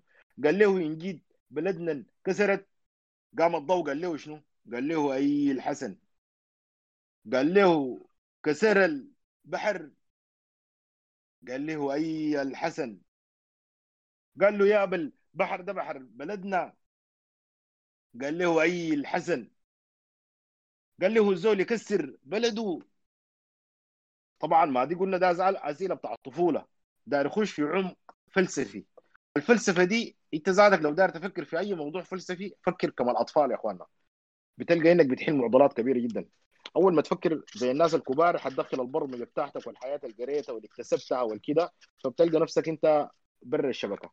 لكن حاول إنك تفكر بالمحتويات بتاعتك البسيطة بتفكيرك المنطقي البسيط بتلقى أنت بتفهم أي حاجة بصورة ادق وأنعم. قال له طيب الزول بيكسر بلده مش البحر ده حق بلدنا؟ هاي. طيب وكسر البلد هاي. طيب يا أخي في زول بيكسر بلده؟ شوف شوف الض- الضوء الازله دي عملت له شنو؟ قال والضوء سكت. ما, ما رد سكت دي معناته شنو؟ هو بيفكر هو بيتعمق في الأزلة بتاعت ولده هو ما قاعد يجاوب في اسئله ولده. ليه؟ لأنه هو بيشوف في أبعاد ثانية للاسئله بتاعته دي. كويس؟ وزي ما قلنا حنتكلم عن معضلة من معضلات حميد الجابة هنا وقلنا حلها لك. قال والضوء سقط سكت. طبعا لازم يقوم يجيب لك حاجة في السيناريو حميد. ما بخليك ساكت. ما ده انت ما دام جاهه بجنبه وكده لازم يكون في حنان بين الأب وبين طفله ده فقال طقطق اصابع ولده. دي واحدة من الحاجات اللي موجودة. آه ممكن تكون عاره ضارة ولا كده لكن هي الموجود على الأقل في الكلتشر. إنه دائما تلقى الواحد يقوم يطقطقوا له هنا يطقطقوا للشافع اصابعينه يعني. حميد عمل حاجة غريبة. جاب أصوات غريبة للطقطيقه دي ذاتها. قال والضوء سكت طقطق أصابع ولده في انجليز دي زي لما انت تقول مثلا ضباح ضباح. الزول طوال يشوف ال- الحركة. ففي انجليز دي نفس الحكاية. اللي بيطقطقوا بها بيقولوها مع الطقطقة حقت اللي فالتوالي اداك الصورة. في انجليز في انجليز الولد لسه مواصل. قال له يا بل مدارس اندمرت. صح والجوامع كسرت قام قال له أي الحسن؟ جاب two items جاب المدارس وجاب الجوامع. طيب قال له يا بل جوامع هي منو؟ الجوامع دي حقت منو؟ قال له هي الله. نوم. قال له الجوامع دي حقت الله نوم. ما خلاص بعد ده بقى شنو؟ الزول ده بقى خاشي في الغريق في قال له حتى المدارس حقته طبعا جاوب عليه إجابة يجاوبها طفل صغير يعني. قام قال له لا المدارس حقت الحكومة نوم. المدارس حقت منو؟ قلت الحكومة نوم يا ولدي. مش الله قال خلقكم وما تعملون. مش كلهن حقاته طيب. قال هو الزول يكسر حقه كيف؟ يا اخواننا حميد دار يقول حاجة لكن محتاجه لجراءه أكبر من قدرة. ده في رايانا طبعا. أكبر من قدرة حميد في طرح الموضوع بالصورة الواضحة دي. هو دار يقول يا اخواننا إنه بيت الله والمدارس والهناية دي كلها حقت البلد وحقت الناس. كويس؟ الناس بس ما عاملة شغلها ما تيجي تقول لي إنه والله ده الله ودي مدرسه ودي كنيسة ودي كده وفي النهاية البحر ده البحر ده جابه الله. ده جا كسر الحاجات دي كلها. معناته الشغل ده ما غلط من الله الشغل ده غلط مننا نحن وفي فهمنا للحاجات. وهو بيتكلم عن إنه نحن ما خدتنا الأمور في نصابها الصحيح إنه نحن عندنا تناقض كبير جدا جدا. أنا بفتكر دي أكثر حتة فلسفية في القصيدة.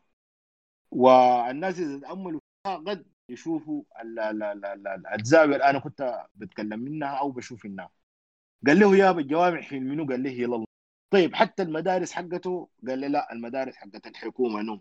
قال له طيب الزول يكسر حقه كيف؟ يعني ده يقول يا أخواننا الله ما ممكن يكسر الجامع وكسر المدرسة. طيب قال هو الزول يكسر حقه كيف؟ قال والضوء يطلوح باندهاش ما يلقى كيف. الضوء يطلوح باندهاش شوف كلمة يطلوح اللي هو دي مرتبطة برضه بالموية. يعني يقوم يقول لك هنا يطلوح في البحر يعني مشى بدون هدى في البحر. يعني يقول لك ال ال ال ال ال ال مثلا سفنجة تطلوحت بالبحر البحر ما شاء مشت الضوء يطلوح باندهاش. الاندهاش بقى زي البحر. لأن أنا قلت القصيدة مليانة موية. فالاندهاش طلوح بالضوء. كويس؟ طيب. وماله؟ ما يلقى كيف يعني طلوح وما لاقي كيف ما لاقي حتة يمشي ليها.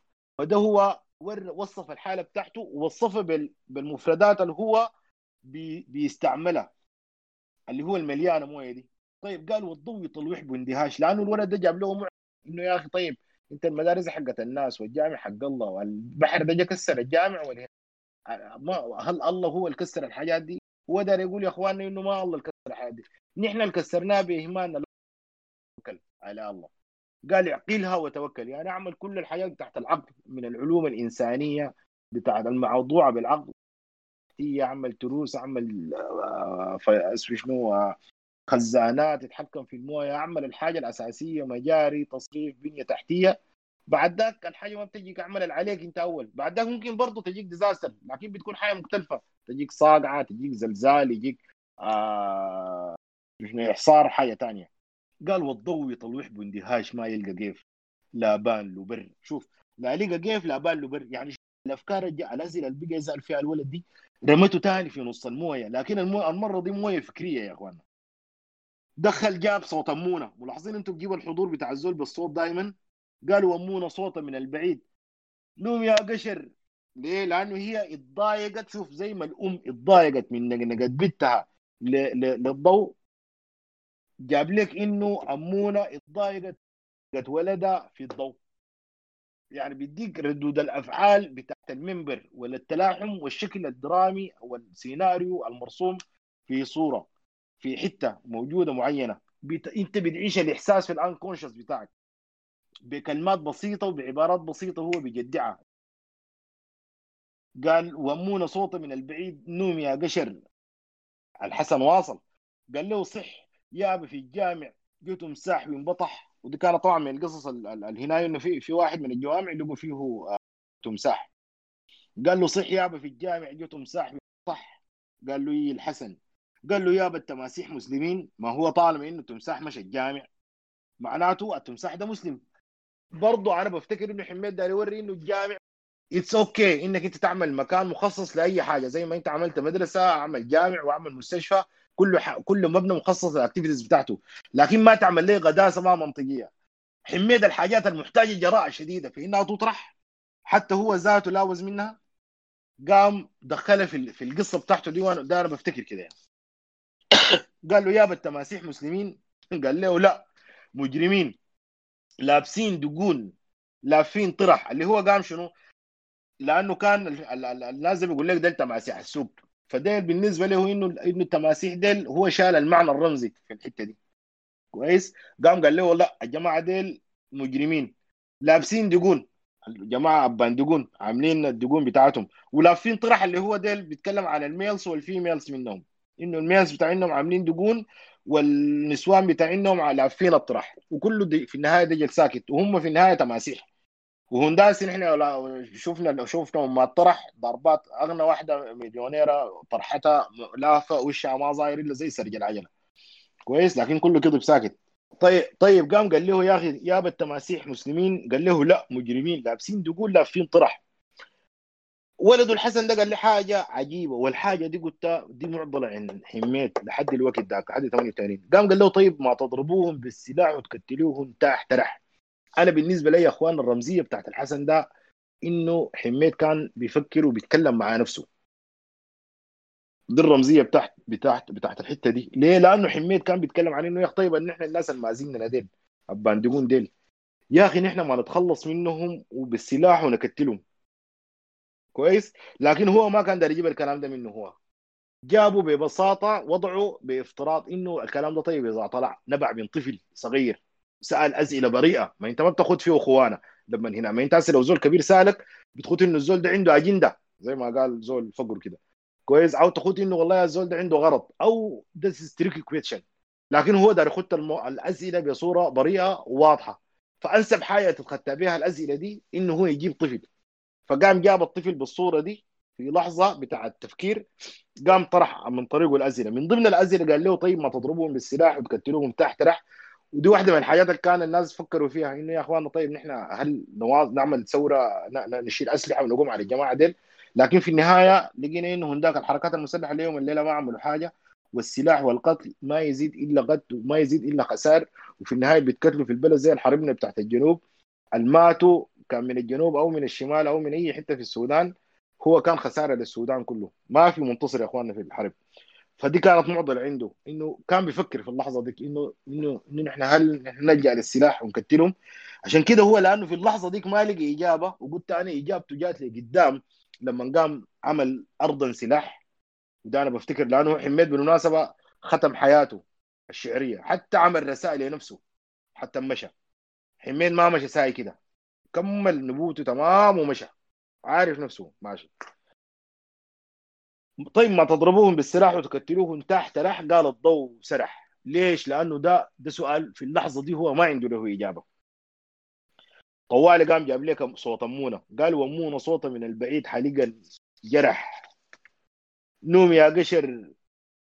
نوم قبل جيك. قام الحسن ما ما سمع كلام أمه. ليه؟ لأنه متحامي بأبوه. قام قال شنو؟ قال له يا بالبحر ولد منو؟ حميد قال له أو الضوء قال له ولد المطر. قال له وياب المطر؟ قال له بنت السحاب. قال له طيب وياب السحاب؟ قام الضوء قال له خير للبشر. وقال له ياب البشر؟ قال له هول ربنا. قام قال له ونان رب قبل ما يتم قبل ما يتم نان ربنا دي ما لسه هو معناته مواصل في نفس النهج بتاع التفكير الفلسفي العميق. يعني الزول ده داير يقول لنا إنه في اللحظة دي طلع من إسلام ومسلمين وديانات وكده بقي يفكر في الإنسانية ككل وفي الخلق والخالق والوجود و و و و بقي يسال في نفسه في اسئله إنه الحاصل شنو؟ الحول. ده في شنو غلط؟ there is something wrong about his life. في حاجة غلط في حياته داير يشوف هي شنو؟ فبدأ يفكر تفكير فلسفي. الخواطر بتاعته دي اللي هو ممثل في الحسن. الحسن ده ماشي ماشي ليه؟ لحتة كاتمة جدا. برضه قال له طيب وخير للبشر. وياب البشر قال له هو ربنا. ونان رب داير يقول نان ربنا ده ما له داير يسوي السوا دي قام قطعها لأنه لقى إنه هو ما حيقدر يمشي أكثر لكن هو فكرته وصلها قام قطع عن شنو؟ قطع بامونه لكن أمونة المرة دي جات جارية. قال وأمونة تجري من البعيد. يقطع كلامه تلحس تجبد. اضانه وتقرصه لا تقلده شوف شوف شوف الكلام ده. معناته هي لما جات عملت كده هو قام قلده قلده ليه؟ لأنه خايف عليه من الأتاك والهجمة جاته من امونه شوف الحين ده كيف. قالت له لا تقلده جيب القشر ده عليه رفاقته نرقده. أمونة هزته تمغسه أو هزته تمغسه قال لها شنو؟ الحسن. قال لها أنا داير أنوم في صدر أبوي. شان البحر. لأنه هو خايف من البحر. البحر ده ما بقى حاجة مرعباهم يعني. قال أنا داير أنوم في صدر أبوي شان البحر وقام انحشر في صدر أبوه. سكت؟ الحسن سكت؟ ابدا. بيتلكن وحدثوا يلا شوف الراجل ده داير يعمل حاجة. الراجل ده داير يمدح ويشكر أمونه. وداير يوري مدى السوء بتاع الباندقون بإنه يحكي مشهد من المشاهد ومقطع من المقاطع لكن داير يحكيه من وجهة نظر ما من وجهة نظر امونه ولا وجهة نظر أمها ولا وجهة نظر الضوء. داير يحكيه من وجهة نظر الحسن. ال character الجابة دي داير يستفيد منها. زي ما هو طرح أسئلة فلسفية وخلى الموضوع معلق. هو داير يقوم يشكر أمه دي اللي هو امونه دي يوري إنه الزول اللي عنده مبادئ في الحياة بيعيش كيف. وداير يوري إنه الزول الأبان دقون ده ممكن يعمل في الخفاء. شنو؟ طيب قال شنو؟ قام قام من حشر في صدر أبوه وحدثه. قام حكى له قصة. القصة اللي قال شنو؟ قال له مرة جونا رجال كبار. كبار. غمتوا لي في ايدي قروش. كتار. كتار. أمونة شالتها فنتها الراجل دقنا كبير سبالة دنقر لقطة. وأنا قم بكيت أمونة فكت صرتها ودتني صندوق بسكويت. بعدين سكت وأمونة قامت شو بكت. شوف دي القصة الحكاية يا أخوانا. القصة دي فيها عبر كثيرة. قال مرة جونا رجال كبار. ما كبار يا اخوان الرجال يعني هزوا يرزوا. قام قال شنو؟ قال كبار. عرفت؟ دي من الطريقة اللي بيتكلموا بها الأطفال مش؟ بعدين كبار دي ما بتعني إنه هم كبار في العمر. كبار ده معناته هم ناس أبها. الدقون كده والحلقة وال... ونور الإيمان يا أخواننا مشع كده من الوش والعمم كبيرة وبيضاء وناصعه والجلاليب دي تهبهب. وقد يكون في قفطان أو غفطانين من ال... من من مطايب البلاد واجعانه كويس؟ فهو داري يوري إنه رجال كبار. ها؟ مجيهين. قال في مرة جونا رجال كبار. كبار. غمتوا لي في دي قروش كتار. من ما غمتوا لي دي معناته في حاجة غلط يا إخواننا. جابت لها شنو؟ جابت لها غمت كويس؟ معناته هم كان في حوار داير مع أمونة دي. بعدين عشان ما يغ... أمونة دي أصلا ما زول حرة ونظيفة وظابطة وكنداكة وراقزة ولقدام زول قدام. ما بتقبل الماء ياهو فهم دارين خلاص يدوا يغمتوا. الغمته دي يغمتوها للطفل مش؟ عشان خلاص يبقوها سياسة الأمر الواقع يعني. زي انت العسكري ما بتدي في يده. تخط عليه في جيبه. فأس الطفل ده كان هو ده الجيب بتاع العسكري. العساكر يزعلوا مننا بكرة يعملوا هناك. قال غمتوا لي في دي قروش كتار. كتار. أمونة الراكزه عملت شنو؟ قال أمونة شالتها فنتها ملاحظين أنت يا إخوان هو بيحكي في القصة؟ لأنه هو ما دار التفاصيل حقت القصة. هو بيحكي فيها من من حتة بريئة. بشهادة بتاعت براءة. هو داير يدي شهادة داير يورينا إنه أمونة دي راكزه قدر شنو ونظيفة قدر شنو. داير يورينا إنه نزل معفنين ووسخانين قدر شنو؟ بيزول ما بكذب وهو أصلا ما عارف التفاصيل تحت القصة لكن بيحكي في القصة من وجهة نظره. حميد ده دقيق دقيقه ما عادية. غمتوا لي في يدي قروش كتار كتار قروش يا مان ما حاجة بتاعت حلاوة ولا عيدية ولا كده. no. دي حاجة أكتر من كده. في حاجة غلط يا اخوانا داير يشتروه. داير يشتروا ذمته عن طريق أمونه. كويس؟ قال غمتوا لي في يدي قروش كتار كتار. امونه شالتها فنتها. ما في هزار في الموضوع ده. شالت القروش دي دعت لهم في الواطه مش قالت لهم لا لا والله ما كان تخلوا ما كان تحلفوا يا أخي والله يا أخي عيب عليك يا أخي. مشينا منهم. نو no. امونه شالتها فنتها. راكزه أحب امونه أنا. كويس؟ قال الراجل بدقنا كبير شوف عشان أوريك إنه ما عنده أخلاق. سبالة. عشان أوريك إنه ما عنده أخلاق. سبالها في ال reaction بتاعه ده. ودنقر لقطه عشان أوريك إنه واطي وحقير وانتهازي ونفعي وأرزقي والقيمة بتاعت القروش عنده أعلى وما عنده كرامة. دنقر دي إنه هو ما عنده كرامة إنه هو بوطي عشان القروش. كويس؟ ودنقر لقطة وهو عشان القروش لأنه القروش عندها قيمة عالية جدا بيمشي بلقطة وبيشيلها وبيتزلى عليها. كويس؟ وده منو ده بدقنا كبير ده أكبر واحد فيهم فيهم. قال الراجل بدقنا كبير سبالة دنقر لقطة. ده أنا لو عندي هنا أمشي اكتبها لهم في حراسات كوبر. قال وأنا قوم بكيت ليه؟ لأنه في حاجة غريبة حصلت من وجهة نظر الطفل. إنه فجأة هو أدى قروش أمونه ده خبتتها رمتها منه في الواطة وفي راجل بيدقن كبير قام نبذ له أمونه. قام أنا قمت بكيت. كويس؟ أمونه دارت تحل إنه ولده ده ما يبكي. كويس؟ قامت فك سرطه سرطه ده اللي هو في طرف التوب يا إخواننا ال ال ال ال هناك عندنا نسوان بيقوموا. الواحدة بتكون عندها 2 جنيه ولا حاجة دي ازول بتكون خدتها لليوم الأسود. بتكون لافاها في طرف ال ال في طرف التوب ده في السرة بتاعتها دي. كويس؟ قال أمونة فكت سرتها يعني دي خلاص آخر حاجة عندها. كويس؟ ودتني صندوق بسكويت. عندها شنو؟ لفها لها صندوق بتاع بسكويت. صندوق بسكويت ده اخذتني للشديد القوي يعني. فقامت فكته للشفت ده. ودتني صندوق بسكويت. قام الضوء قال له وبعدين؟ الضوء داير باقي القصة طبعا الناس لما يسمعوها يا إخواننا بيقوم بيسمعوا امونه فكت سرتها ودتني صندوق بسكويت بعدين سكت. هي لا ما بعدين سكت. هو الضوء قام قال له وبعدين؟ قام الحسن رد قال سكت. يعني بعد ذاك سكت ما قبض البسكويت يا إخواننا. بعدين سكت.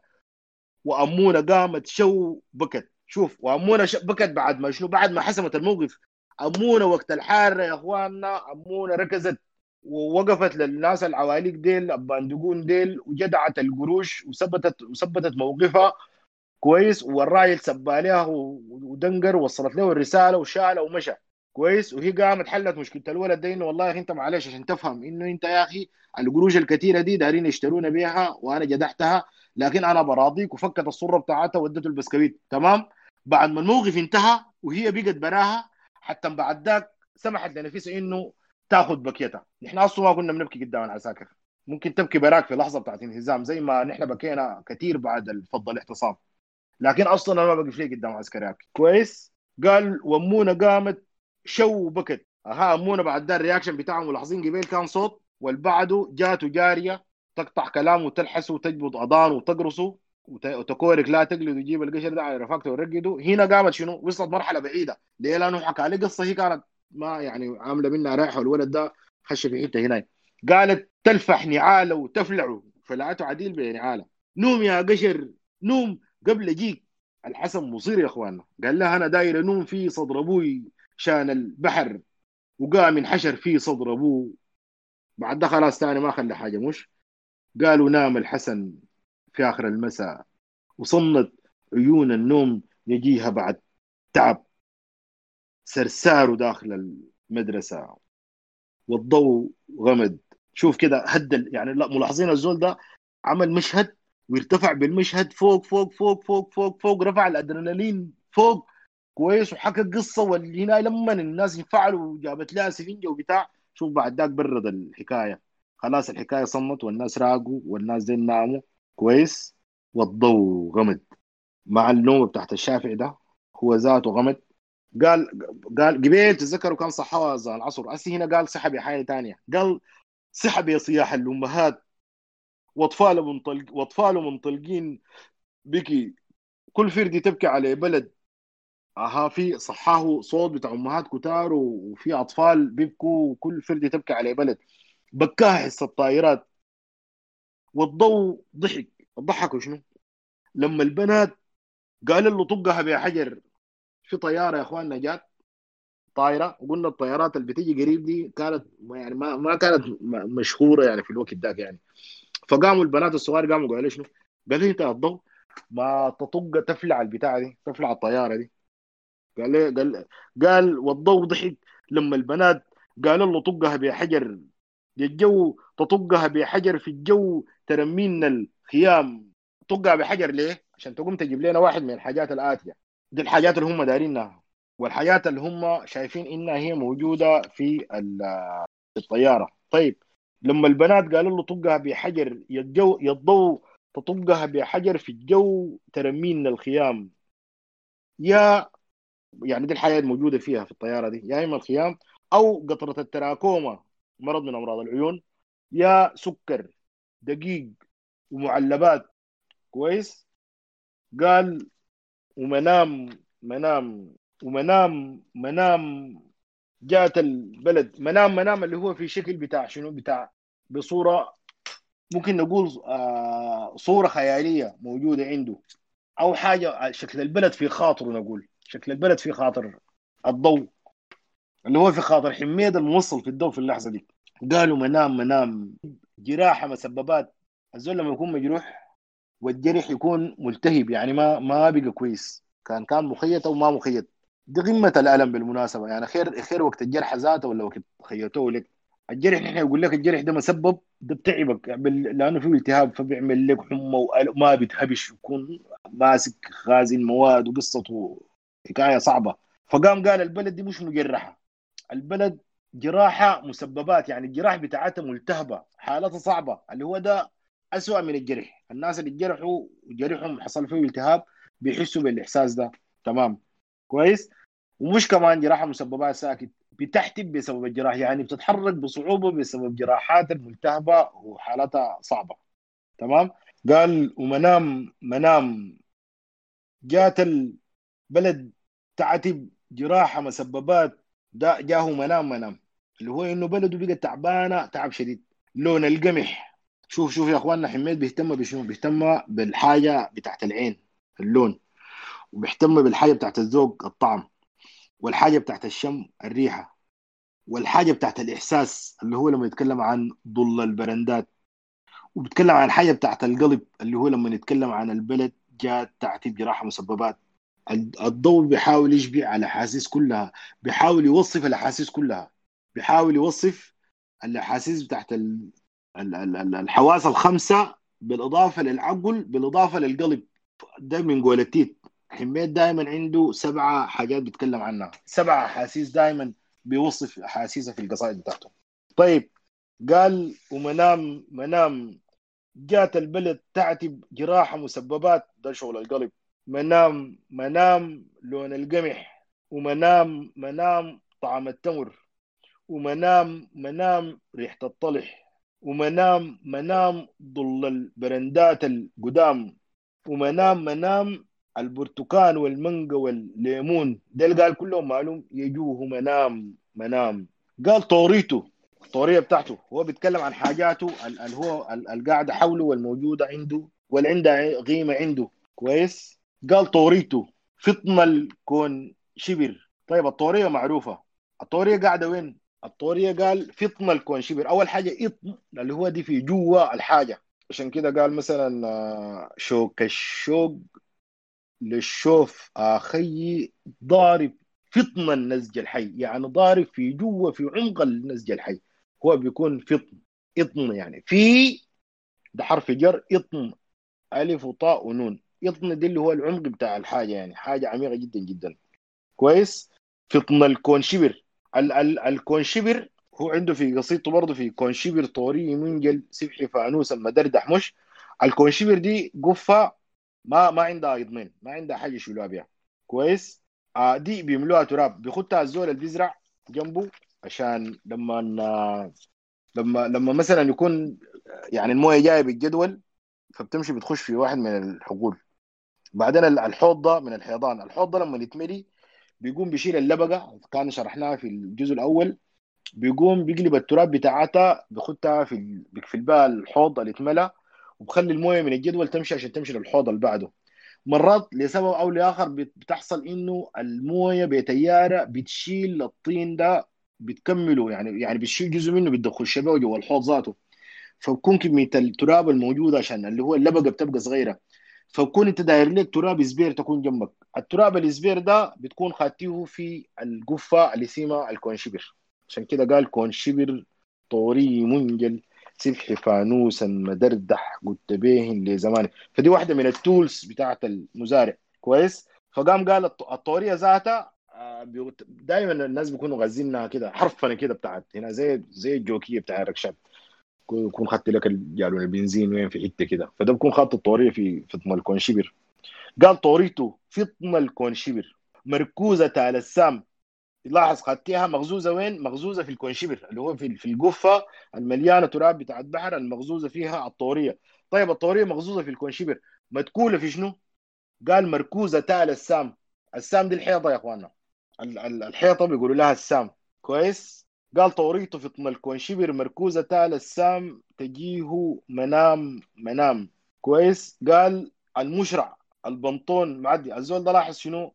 هو بيعدد في الحاجات الموجودة في بلده اللي هو بيحبها وال وال وال والأثر بتاع النفسي له عالي جدا وكويس جدا جدا. كويس. طيب. قال المشرع البنطون معدي. ولاحظ الحاجات دي دي حاجاته اللي بتمثل له بلده. واللي هي هسه بقت حاجة زي المنام يعني ما هو ما لاقيها فاقدها. طيب قال المشرع اللي هو ده المشرع ده اللي هو الحتة محل المراكب. الناس بيركبوا فيها عشان يعدوا من ضفة للثانيه المشرع البنطون معدي والبنطون ده اللي هو اللي بينقل الركاب من حتة لحتة بعرباتهم بالكارو بحميرهم بنعم البنطون معدي ودوشة العمال. المنطقة اخوانا طبعا برضه لأنه منطقة عمالية. لأنه كان فيها النقل النهري. وكان فيها السكة حديد كانت آخر محطة اللي هو موجودة في كريمة. وكان في البواخر النيلية طبعا برضه كانت بتعمل رحلات. وكان في مثلا المصنع بتاع التعليب. فالمدن المو... الناس اللي هناك بيكونوا شغالين. فدائما بتلقى الناس مربوطين بزمن. قال طوريته فطن الكون شبر مركوزة على السام تجيه منام منام. المشرع البنطون معدي ودوشة العمال تجيه منام منام. قلنا المنطقة لأنه كانت فيها أكثر من نشاط عمال يعني مدينة عمالية في وقتها هذاك. لأنه قلنا كان في النقل النهري وكان في مصنع التعليم في كريمة وكان في آخر محطة بتاع السكة حديد. فكان الصباح دائما في البنطون بتلقى العمال جايين. العمال ده ونستهم ودوشتهم. الصباح دي حاجة جميلة جدا لأنه ده بيشتغل ده وده بدور ده ويعني فيها حن وفيها يعني مدعة ومرح. يعني واحدة من اللقطات الجميلة في حياه المواطن الموجود في المنطقة يعني. كويس؟ فالمشرع والبنطون المعدي والدوشة حقت العمال تجيه منام منام. أيوه زي ما قال آه، فيشة. قال زي ما قال آه، صبح زرم نقنق ناقرهم غاظوه نعل. عم عبد الرحيم ما بيخبر زعل. كل الناس هنا ما بتخبر زعل. تزعل من منه تزعل عشان شنو؟ كل الناس صحاب كل الناس أهل. والما هم قراب قربوا من العمل الطاقل يطوق عشتها بالزمن بالحال اللي عليك بالفال بالامل فهو هو وصفها لأنه دي من اللحظات اللي هو بيحبها. لأنه حميد كان بيحب الناس شديد يا اخواننا حميد كان بيحب الناس وبيحب وجوه الناس. وكل ما أنت كنت بسيط وسيمبل في التعامل هو حميد كان بيحبك أكثر آه حميد ما كان بيحب الناس المترفعين والمتكلفين والمنافقين والكذابين واللي بيفتروا على الناس صحيح. الروضة والأطفال بنات الابتدائي العام تجيه منام منام. لاحظوا الزول ده بيسرد في في في, في, ذكرياته عن المدينة اللي اتكسرت أو القريه بتاعته. الشارع الوسطاني اللي هو ده الشارع ده ال main ده شارع ال main. ده ال main ده ده ال downtown بتاع البلد. قال الشارع الوسطاني والزاوية السلام والناس. الزاوية دي اللي هو دي كان اللي هو أقل من الجامع يعني واكبر من الخلوة. الزاوية الشارع الوسطاني والزاوية السلام والناس يجوه منام منام الصفقة والطنبور ملاحظين يا اخوانا الزول ده جاب كل الحاجات تحت البلد. الصفقة والطنبور والزنعام وبرضه بداها من الصباح ومشى بها لحد ما وصل المساء. الصفقة والطنبور والزنعام والزنعام ده اللي هو البنات النظر يرقصوا. يجوه منام منام الناس تقاوم في البحر. رجع للقضية بتاعته ثاني الناس تقاوم في البحر. مريوقة متماسكين تماما اللي هو يعني الوقفة بتاعتهم دي كانت برضه من المعالم السمحة والجميلة في بلده إنه الناس قاوموا. كويس؟ الناس تقاوم في البحر مريوقة متماسكين تمام في الجيف يجوه منام منام. أها مشى للجماعه الصيد الثاني. قام قال شنو؟ قال قال on the other hand أنت يا أخوانا محتس فقيري ما في الأيام دي نحن مجدعين في الإنجليزي ده. قال الارزق ارباب البنو... قال الأرزقي شوف الأرزقي ده كيف. الأرزقي أرباب البنوك شلة حرامية الظلام الملس السادة الكرام لافين عليهم زي غفر. شوفوا ما ما بيشتغلوا يلفوا عليهم يعملوا فيها إنه هم هم المسؤولين منهم منصبين نفسهم أسياد عليهم.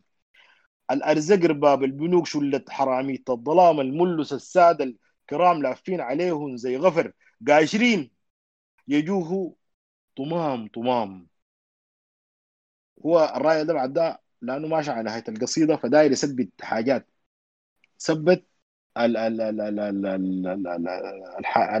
الملامح حقت البلد بتاعته وهي بتمثل له شنو وثبت الجانب الآخر الموجود اللي هو بتاع الجماعه بتاع الارزقيه دي قال السوق غلاها الشفع الايتام يجوه ديوش ديوش يلا لاحظ ديل ديوش ديوش ليه؟ لأنه ديل حاجات كثيره ودي من المشاكل الموجودة عنده. السوق ده مشكلة والغلا بتاع السوق مشكلة. والشفع الايتام الناس اللي بتعاني وما عارفة تمشي وين ديل مشكلة. ديل بيجوه ديوش ديوش وبلا قروش. دي مشكلة كبيرة وما عنده لا قروش. طيب اللجنة تجار الرصيف. اللجنة دي قلنا بيكرهها كره شديد. وتجار الرصيف البنو الصوالين والبيوت. كويس. اللجنة تجار الرصيف المسخرة الهدام.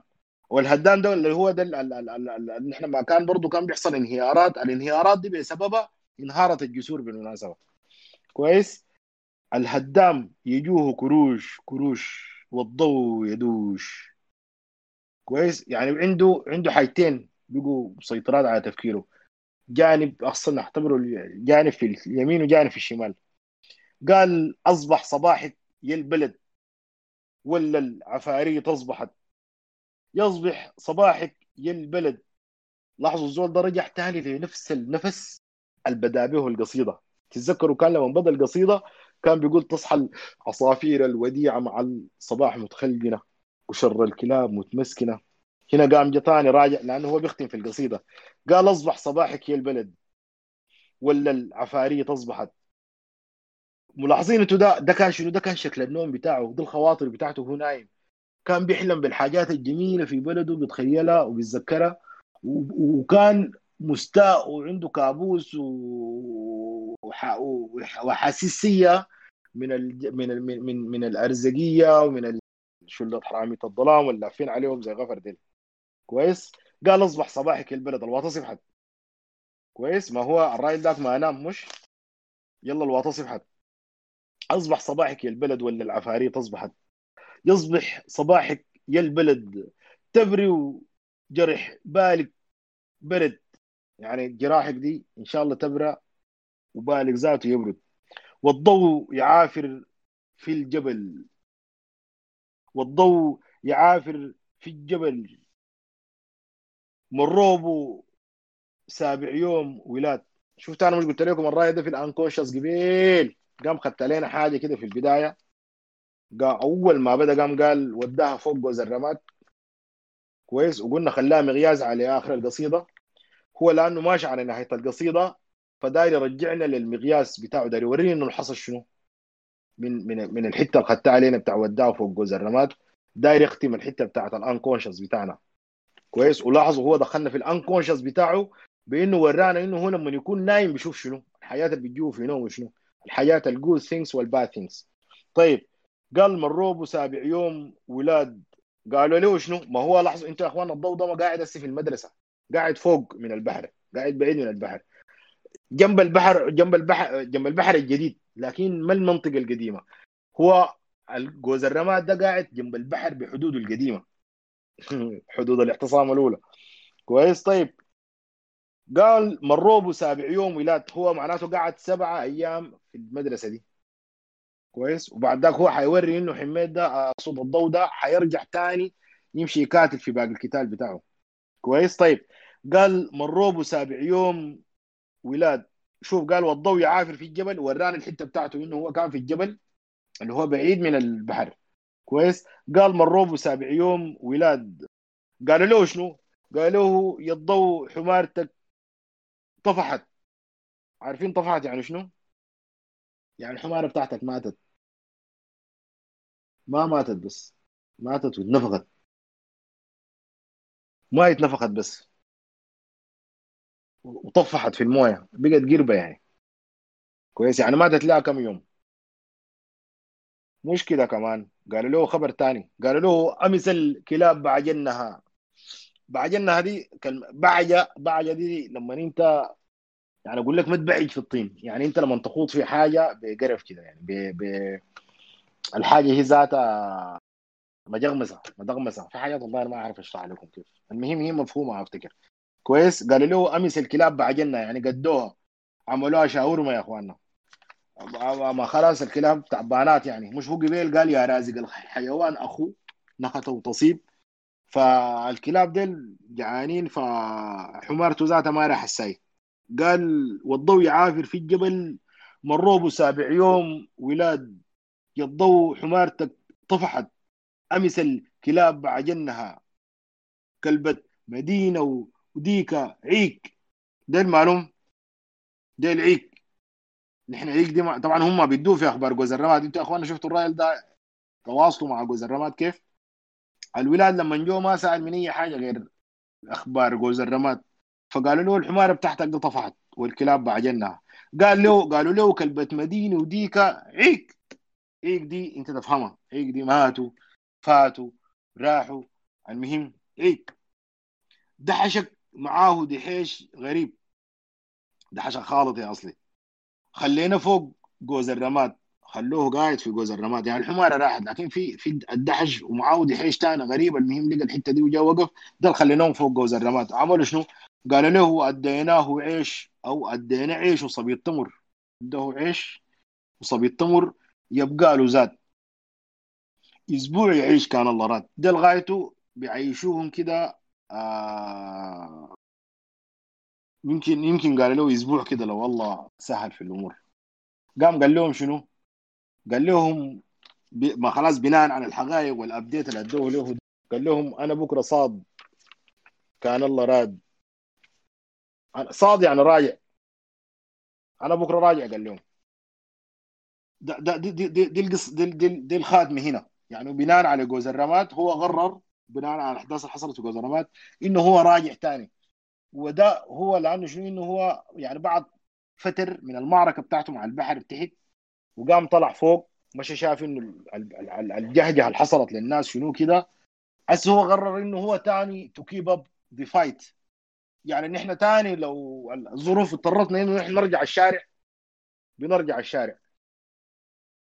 اللي هو رجعتنا دي زي هنا. عندنا ناس ماتوا وعندنا راحوا. لعب كثير حصل علينا. لكن في النهاية تاني بنرجع. فالراجل ده هو قال قرر إنه بكرة تاني راجع لجوز الرماد ولل للكتمه تحت ديك عشان هو يشوف الحاصل شنو. قال لهم دي واحدة من الحاجات الكبيرة. دي, دي النقطتين هو داير يقولوا في نهايه القصيدة. قال أنا بكرة صعب. كأن الله راد. والضوء خنس. خنس دي سكت. قعد آه بهدوء. وبسرحة كده في في حاجة بعيدة. كويس؟ قال له الضوء خنس. جنب حكى لابنه الولادة جو ذاته ادوا الخبر ديل. قام داير يوريهم كأنه الضوء في اللحظة دي هو شخصيا قرر إنه هو يرجع ويواصل القتال بتاعه. ويواصل حربه مع البحر ومع الناس الأرزقية ومع مع الحاجات وما يتخلى عن الوطن بتاعه ولا يتخلى عن كل العناصر اللي قالت له أمش. وهو قام جاء اخذ له أسبوع وهو راجع ثاني دي نقطة أساسية يا إخواننا. إنه don't give up the fight إنه ممكن آه زي ما قال الشهيد عبد العظيم لقد تعبنا يا صديقي ولكن لا أحد يستطيع الاستلقاء اثناء المعركة. فنحن هسه يا إخواننا نرتاح نشيل نفسنا لكن أفتكر نحن مارقين الشارع ثاني قال له أنا بكرة صاد كان الله راد والضوء خنز جنب حكى حكى للولاد يلا دارين نقول القضية بتاعته للجيل اللي بعده. زي ما قال عبد الرحمن الأبنودي قال له الزنزانة دي حيمر حيجيها جيل غير جيلي. أنا ما متذكر بالضبط شنو. قال له جيل إن شاف يعرف وين يعرف آه ما بخاف. أنا ما متذكرها لكن ممكن نرجع لها في موضعها ده معنى كلامه كده. إنه يا أخي في جيل حيجي لو شاف بيعرف ولو عرف تاني ما بيخاف. نحن الجيل ده والجيل تحتنا اللي هو إنتو ديل كويس كان نحن حنكات للنهاية ونرجع ونحن كان اتغلبنا الجيل اللي بعدنا اللي هو بتاع الجيل بيسموه بتاع ألفا ده ولا شنو ده ما العساكر والكيزان ديل تاني برضه ما بيحكموه. أنا بكرة صاد كان الله راد والضوء خنس حكى جنب حكى حكى للولاد قصة تساب كم و40 حكى بمغس كيف؟ جده فات الدنيا فاكرة الإنجليز ضربوا البحر بالطائرات. عشان يشرق المشروع يموت الأمة تنشتت شتات.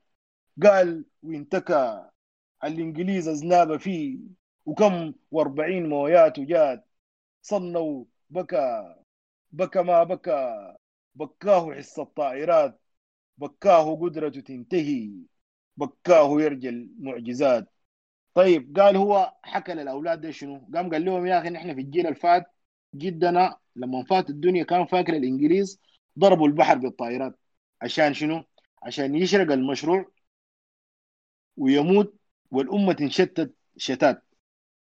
برضه أنا أفتكر إنه في عمق فلسفي عميق جدا جدا بيفتكر إنه زي لا لا زي ما إنه جده كان بيفتكر إنه الإنجليز ديل بيكونوا ضربوا الموية ده عشان يغرقوا بلده يغرقوا الموارد بتاعته يبشتنوه. إنه الباندقون ديل الخراب اللي بيعملوا فيه ده ما إنه هم ما بيعرفوا ولا إنه هم ما بيعرفوا يبنوا. ولا إنه هم ما بيعرفوا يصلحوا. لا هم قاصدين. قاصدين عشان كده حميد كان بيقول مقصودين والقاصد فاهم. يعني إن إحنا مقصودين والقاصدنا فاهم إنه هو قاصدنا فاهم إنه بيعمل في شنو. انه هم قاصدين إنه ما يكون في تعليم عشان ما يكون في وعي. قاصدين إنه ما يكون في بنية تحتية ما يكون في استقرار. إنك أنت تقوم من الصباح تفكر تكون زي صدام ده. بس داير تمشي تشتغل تحت الرأس مال عشان تنتج عشان تجيب لك ما هي عشان تقدر تعرس ولا تأكل ولا تشرب ولا كده. تكون مجدوف مع ركشتك مع دكارك مع حاجاتك مع قرايتك. تكون ما فاهم أي حاجة وتطلع تلقى إنك أنت بعيد من العالم ومتخلف والعلم ذاته والمدارس تزيدك بلادة وتزيدك. يعني أنا أنا أطفالي كانوا اسكم لو قبل ما يخشوا المدرسة. هسه بيقوا بلده ماشيين في الطريق بتاع ابوهم في البلادة. كويس؟ فهو بيتكلم عن إنه الحكاية دي مقصودة. الجماعة دول ما لفوا وسافروا. جيزان دول كلهم الباندقون دول لفوا وسافروا وشافوا العالم لكن ما طبقوا أي حاجة يشوفوها برا هنا. عملوا مشاريع في ماليزيا في تركيا في أي حتة على أحسن ما يكون. والحاجة اللي يبنوها هنا هندي القيادة بتاعتهم العامة دي بانين لكن تاني ما يبنوا لك أي حاجة كويسة. فهو بيتكلم عن إنه الموضوع ده هو شخصيا هنا ده بيفتكر إنه هم قاصدين إنه يبشتنوا الحاجة دي. وقام يستدل على الحاجة دي بإنه يستحضر كلام جده إنه لما جده لما فات من الدنيا كان فاكر الإنجليز ضربوا البحر بالطائرات عشان يشرق المشروع يموت الامه تنشتت شتات. قالوا انتكى. قام قال لهم شنو؟ قال لهم الإنجليز أزنابة فيه. يعني نفس الكلام اللي قالوا جدي زمان هسه الإنجليز أزنابة فيه. اللي هو أي زول يا أخوان الإنجليز ده اللي هو رمزية للاستعمار.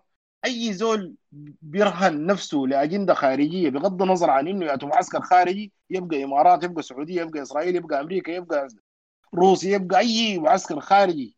كويس؟ بغض النظر عن إنه نحن مصلحة البلد دي هنا دي شنو؟ هو في النهاية ده رمز له بالانجليز رمز له بالصاحب بتاع بتاع ال... ال... ال... ال... اللي هو أذنابه. الانجليز أذنابه فيه. وكم و40 مويات وجات. وكم و40 دي جات بمشاكلها. وممكن هي تكون رمزية لنفس اللي بيحصل الليلة اليوم. إنه الموضوع مش موضوع بتاع إنه غريق طلع البحر وكسرها. الموضوع أكبر من كده. الموضوع بتاع إنه في ناس عندهم السلطة وعندهم المقدرة على التملق والتدلس والتملس والتحنس وخدمة الأجندات الخارجية. كويس اللي هو كانوا ده الاستعمار الداخلي. قال بعد يعني لاحظوا دي عبارة يا اخوانا رئيسية ختم بها العبارة اللي ختم بها القصيدة دي في الحقيقة هي الإنجليز اذنابه في وكم و40 مويات وجات. دي, دي, دي النهاية بتاعته. لكن هو داير يقوم يدي الإحساس لأنه هو بيبدأ الحاجة باحساس وبينتهي منها بإحساس. قال صنة وبكى اللي هو خلاه صنة. صنة وبكى. بكى ما بكى. بكاه حس الطائرات بكاه قدرته تنتهي بكاه يرجع المعجزات. أنا شاكر للناس اللي سمعونا في الثلاثة حلقات دي. آه الحميد أنا في حاجات ممكن أكون قلتها صح في حاجات قلتها آه مشيت فيها في حاجات بتكون سقطت مني سهوا. آه زي ما قلت أنا بس داير يعني أنجو من اللوم. لكن أنا محاولة مني إنه يا أخي أنا أستفز الناس اللي بيعرفوا حميد واللي بيعرفوا عنه أكثر مني واللي عاشوا مع عندهم تفاصيل عنه يجوا يتكلموا عنه يتكلموا عن قصائده يتكلموا عن حياته يتكلموا عن إنسانيته عن طيبته عن جماله عن علاقاته الإنسانية عن حياته عن معاناته عن آه، اجتماعياته المأساته في حياته. آه، أنا حاولت إنه بس اجدع حجر. أنا جدحت حضانقول وقت الحضانقول يدعوه براق عيونه نشلعوا محمد رجل ما ساهل وإرث من ال... من من, من إرث ثقافي كبير جدا جدا ومن الحاجات اللي إحنا المفروض نهتم بها ونوثق لها. ممكن نكون حسينا بالحضور بتاعه كان في الثورة بتاعتنا. وفي كل الحاجات الصح اللي إحنا بنعملها. لما نلقى إنه هو كلام وشعارات. بريطانيا دي كلها أعظم من فيها شكسبير. لحد هسي هم بيحتفلوا به وبيحتفلوا بكلامه وبحاجاته بمقولاته بكده ليه نحن ما نحتفي بحاجاتنا ونترجم أشعاره باحساسه العالي وننشره في العالم زي ما جانا الأدب أمريكا اللاتينية وجانا من روسيا ومن أمريكا ومن أوروبا ومن من أقصى من الشرق الأقصى ومن كده. نحن نحتفي بناسنا وده يكون مدخل يا إخواننا حتى بعد حميت في ناس كتار عظام جدا. زي العميري مثلا عبد العزيز. العميري ده من الناس فنانين جدا جدا مثلا وكان فنان شامل فنان ومغني وممثل. وفي في ناس كتار جدا. يعني أنا لو قعدت هنا ما حأنتهي. لكن نحن ننتبه للعباقره بتاعيننا. والناس بالذات اللي بيهتموا بغرس القيم الفاضلة يا إخواننا. وال وال إنما الأمم الأخلاق ما بغيت فيهم. هم ذهبت أخلاقهم ذهبوا. الكيزان ده الحاجة الوحيده اللي شالوها مننا أخلاقنا. نحن لو رجعنا أخلاقنا يا إخواننا البلد يتبني في خمسة سنة والله. الفتن والحروب والرشوة والتجاره وال في قوت الناس دي كلها بس أخلاق. نحن نرجع لأي حاجة بتدعو القيم النبيله فينا النبي قال إنما بعثت لأتمم مكارم الأخلاق. ده موضوع الرئيسي يعني. فال فال فالناس يعني لو قريتوا الديباجة بتاعت خاليوت ابن بعاخي كان بيتكلم عن قيم وعن أخلاق. حميد داس برضه بيتكلم عن قيم وعن أخلاق. نطلع الحاجة دي نحاول نحسها نفتخر بها ننشرها نعلمها للأجيال الثانية بدل ندرسهم ايليا أبو ماضي والنابلس والناس أحمد شوقي وما بعرف شنو. ندرسهم ناس حميد وناس كده دل واللغة العربية الدارجية هي أصلا اللغة العربية الفصحى. وقلنا ده محل ثاني هي ما أقل منها نحن من حزب الدونية بتاعتها. هي أعلى من اللغة العربية الفصحى. ودي دعوة لناس اللغات عشان يدرسوا. وللناس انه يدرسوا حميد ثاني وأنا داير منكم العفو والعافية. إذا أنا قصرت أو أخطأت في أي حاجة وكلامي ده ما منزل وهو دي آراء شخصية وإحساس آه والناس ممكن يصححوني فيه. شكرا لكم شكرا لكم وللإشراق اللي في عينيكم وضحتكم الله. يديك العافية يا شهاب كثير. والله ما قصرت خالص في الثلاثه حلقات اللي عملتهم. وقدمت لنا فيهم حميد بالصورة الجميلة دي. والصورة البسيطة والواضحة والمبسطة خلتنا نخش أكثر ونفهم أكثر كثير يعني.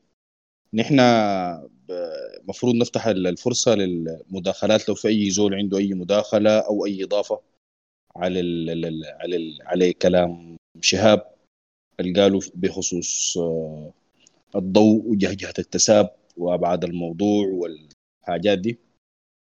آه قبل ما زول يسال يا شهاب أنا كنت أقول حاجة بس أنا بفتكر إنه القصيدة قصيدتين. يعني أنا الحاجة اللي حسيتها في القصيدة دائما إنها هي قصيدتين ما قصيدة واحدة. قصيدة واحدة اللي هي بتحكي عن واقع عن كارثة محددة بي بي بي بي بي آه، والناس بتعاني فيها وبتعيش معاها كل المعاناة وكل التعب ولما نفسك بيقوم وبتنهك في شيء لل... في إنه يوصل الصبايد بتاعت البلح لل... لل... لل... للحيوانات في جوز الرماد ويجي خارج راجع قبار الظلام وكل التفاصيل دي واحاسيسه ساعة شاف الطيارات ولا إحساسه لما سمع راديو أمدرمان وكل التفاصيل دي.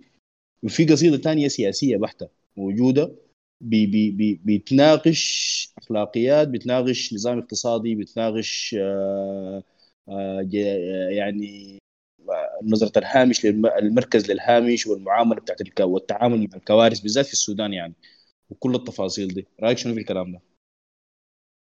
والله طبعا اجريم عشان كده أنا قلت لك حميد أصلا بيرسم خطين. كويس؟ والخطين دول ما صدفة لأنه هو بيقصد الحاجة دي. يعني قلت لك في القصيدة بتاعت الجابرية نفس الحركة اللي عملها في في الضوء جهه السابع عملها في في في القصيدة بتاعت الجابرية. برضه خدت الكلاب والحيوانات دي خدتها مقياس وخدت معاها ستة. كان في ستة من الجابرية. والستة ديل سووهم وشاكلوهم وعملوا الستة ديل كان بيحكم بهم على طول القصيدة. والكلاب كان بيحكم بها على طول القصيدة. فحميد عنده الموضوع رئيسي لكن بيعالجه في صورة أقرب للكلام بتاع الواقع. يعني لما آه اللي هو دي ودي حاجة فلسفية عميقة. أليس في بلاد العجائب دي اللي هو دي كان في بيت اسمها أليس وما بتحب القراية. وما بتمشي المدرسة وأهلها كانوا مرتاحين جدا. قاموا جابوا لها زول قاموا قال لها يا أخي المنهج. لكن بدها بتحب المدرسة. الراجل ده قام عمل حاجة ذكيه جدا. قال كل القيم وال values الدايرين يدوها لها في المدرسة. الراجل ده قام عملها لها في شكل قصص وحكاها لأليس دي. أليس الراجل ده بس كان بيجي بيونسها البيت دي أليس دي في النهاية مستواها كان أحسن من الناس اللي في المدرسة. واللي هو دي قام جزء من جزء من الحياة اللي كان بيحكي عليها طلع إنه هو أليس في بلاد العجائب يعني كتب أليس في بلاد العجائب. فحميد بيعمل كده بيشيل الموضوع الرئيسي الداري يناقشه بيخطه في قالب بتاع حاجة واقعية بتاع حياة بيستعمل مفردات بسيطة وبيربطها مع بعض وبمشيها في حبكة بيعمل حبكة بيمشي الحبكة دي لكن بيكون ممشي معاها ال line الرئيسي قاعد في ال backbone ده الهيكل العظمي بتاعه. والحاجات الثانية دي بتعمل لك رتوش عشان تحببك أنت في الموضوع ما لو أنا لو قال لك موضوع سليقه بيبقى كأنه مخاطبة سياسية مملة وانت حتفوت منها. لكن لما يحشى لك في نص بتاع حاجة آه انت حتستمتع بها وحتبدأ تحاول انك انت تفهم الموضوع الرئيسي اللي هو داير يقوله. وقلنا عنده الخط بتاع ال unconscious ده اللي هو بيحط لك حاجة ك standard يوريك بها القيم اللي انت تحكم بها على الحاجة لحد طول القصيدة. فأنا بتفق معاك يا محمد كمان. يا شهاب آه، حمزة بيسأل قال لك القصيدة ما فيها كلام لكن السؤال إنه من وين أمونة جابت البسكويت؟ وادته للحسن وهو أصلا معزاتهم قطعوا للحصى تقريبا. اي ما هو هو ما عشان كده ما أنا عشان أمونة دي كان عندها كرت بتاع عشان يمرق من السيك للناس اللي بيفهموا الكشتينه كان عندها مراقة واحدة. كويس. اللي هي هي خدتها صندوق بتاع بسكويت للشديد القوي. ده ما فرطت فيه نهائي ما أشوف الأم دي عندها الانسان ده بيخزن حاجات عشان ت survive عشان الجسم ده ينجو. الأم دائما ممكن هي تموت لكن طفيلة ده بتكون حريص عليه جدا. فدائما بيكون عندها حاجة خدتها ولماها لولدها ده إنه بالليل حصلت حاجة كتمت فيها. ولدها ده بكى شديد بتشيل حاجة تأكلها له. والحاجة دي بتستخسرها حتى في روحها هي. الحاجة المناسبة للجو داك وللوقت داك شنو؟ أي أكل ولا حاجة لو هي خدتها في جيبها يا إما دايرة تحضير يا إما حتبوظ. الحاجة الوحيدة اللي ما دايرة تحضير وما حتبوظ مهما قعدت اللي هو صندوق البسكويت. فدائما الامات كانوا الوحدة بتلقاها رابطة صندوق بتاع بسكويت في تو في طرف توبها. وده بتكون خدتها لولدها إنه لو جاء بتشيلها بسكويت منه بتديها بتديها له أو بسكويتين بتبلهم بموية ولا حد أكلهم له. كده بتضمن انه ولدها ده حيعيش فترة وبتفتكر انه هي بتستحمل وبتنجو. فدي حاجة كانت سايدة في الوقت ذاك يعني وده وده علامة من الجوع. لكن هو داير يوري إنه الرجال البندقون ديل ضغطوا أمونه لياتو درجة. لأنه هو قام بكى لأنه حصل له موقف كده فأمونه قامت فكت سرتها ودته صندوق بسكويت.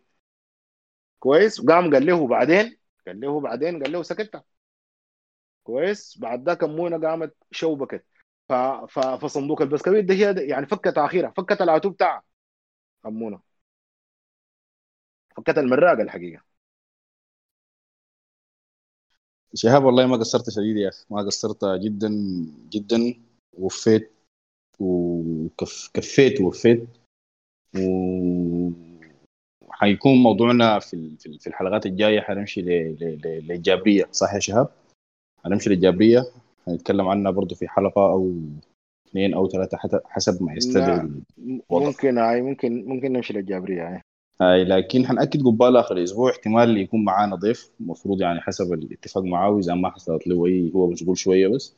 من الناس اللي قابلوا وعاصروا حميد فحنديه هو البراح في الأول وبعد كده يعني إذا إذا ما احتجنا حنشتغل في الجابريه إن شاء الله. آه، أي إضافات ثانية؟ آه، بس لما مثلا نجيب زول يتكلم عن حاجة خليه يتكلم عن حاجة داير يقولها يعني. لا ما قلت لك الساعي حيتكلم الجابريه خليها كقصيده تكون قائمه بذاتها. لا لا لا أنا فاهمك. ما هو دي الخطة يعني إنه حيكون آه إذا هو ما كان ما قدر يجي لأي سبب حتكون الجابرية. إذا ما الجابرية الأسبوع الجاي اذا هي الأسبوع اللي بعده والخميس اللي بعده إن شاء الله. آه في, في ناس كتار بيكتبوا في حاجات. أنا طبعا لما اكون بتكلم بقرأ ما, ما قاعد أقرأ الحوار ده يعني. ف الناس بتقول لك برضه في كم من قبل بيقول لك ست الدار محتاجين برضه الناس يتكلم والله عنها ست... بالمناسبة ست الدار دي آه، ست الدار دي مشروع بتاع بتاع التخرج كان بتاع حميته وده دي, دي, دي البداية بدايته القوية يعني. ست الدار دي من القصائد المليانة. كلام عجيب جدا جدا. ست الدار دي ما بتتعامل في ثلاث حلقات وست الدار الغريبة يتفزعوا فيه. الضيف اللي بيتكلم عنه ده هو الضيف الحاضر الفترة اللي اتكتبت فيها ست الدار وما الأسباب اللي خلت حميد يخش يكتب ست الدار لغاية ما كتبها وكتب التفاصيل كلها. حسب آه روايته هو والعهدة على الراوي آه كتبها حصريه آه ست الدار يعني دي لازم لازم لازم يجوا ناس كتار يتكلموا عنها لأنه الرمزية اللي فيها عالي شديد يعني هاي يلا دي فيها أكثر من خط ست الدار فيها فيها تاريخ فيها خطوط فيها قصة فيها خطوط كثيرة. كثيرة فيها خطوط يعني. كثيرة وفيها رمزية كثيرة عالية. يعني. أيوه. أيوه نعم. الناس اللي أنا ما قدر ما قدرت أرد عليهم آه، يا إخواننا يا يسامحوني يا بيلقوني أنا بقعد في جمسة شاي هناك في بوكتينو يوم بوكتينو. فممكن يلاقوني يتونسوا معاي لو داير. شايف صار شهر الثقافي. ماشي. ماشي. تمام. لا لا بس بس لأنه يعني ما بحب زول يزعل وأنا ما أرد يعني. أنا بهزر.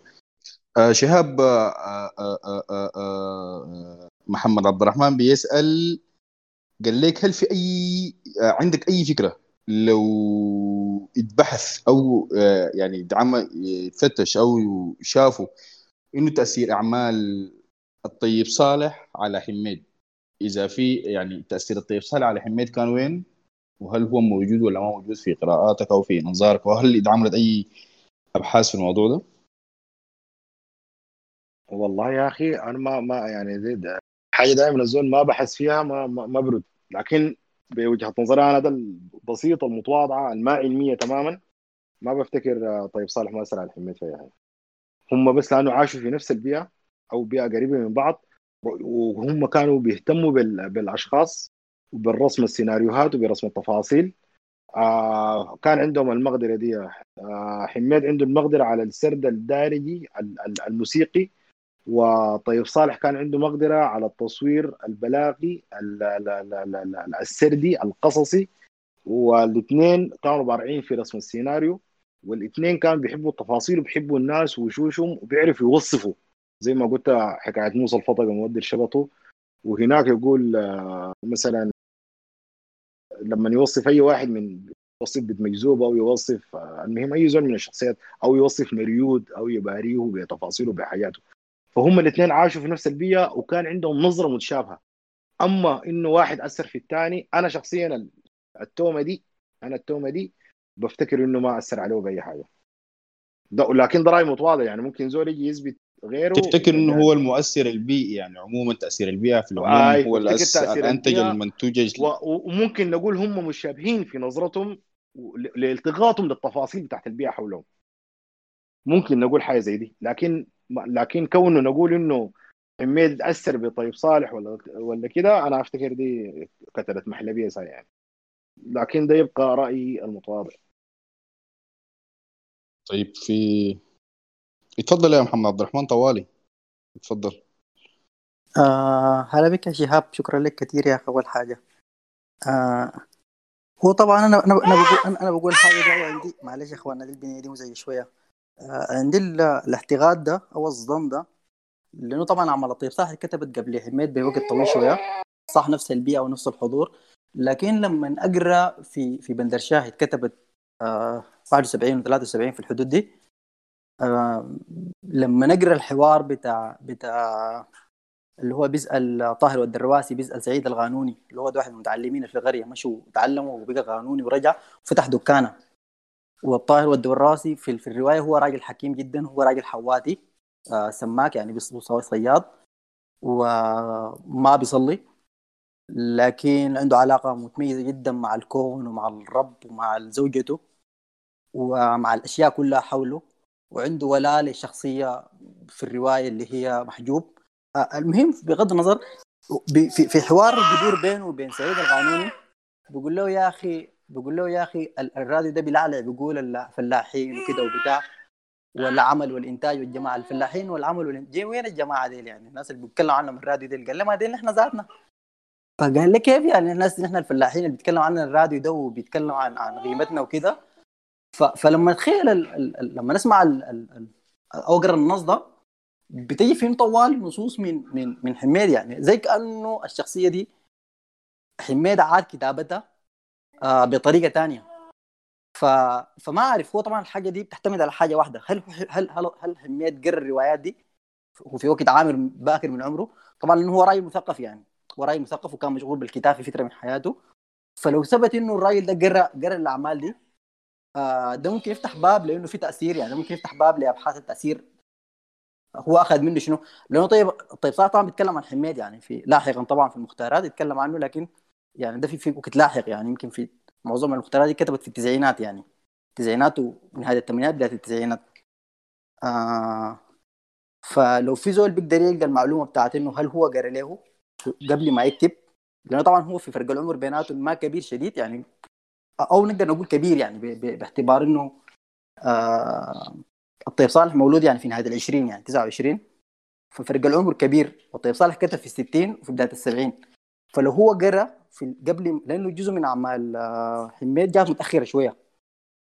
يعني ف... فما أعرف آه، فبس ده كان سؤالي لك انك ممكن تكون عندك الفكرة دي أصلا معلومة أصلا. آه، بعد ذاك التحليل بتاعك. والله هي هي هي وجهة ظريفه جدا يعني كويس. ممكن تكون منطقية لزول ما عاش في الشمالية. ما عاش في المنطقة اللي عاش فيها طيب صالح ولا عاش فيها حميد. أي زول أنا هسه حفترض الحاجة دي حفترض إنك أنت ما عشت في المنطقة. أي زول عايش في المنطقة لا لا أنا عشت في المنطقة لكم عشت سنة؟ في المنطقة. لا آه، ما متواصل لا. في- متواصل يعني متواصل وعشت زول يعني عاش. في المنطقة يعني قضى فيها سنين كويس.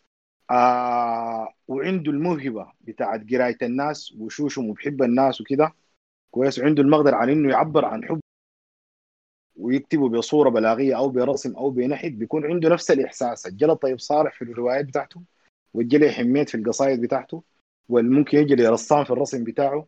والبيجي لي نحات في النحت بتاعه.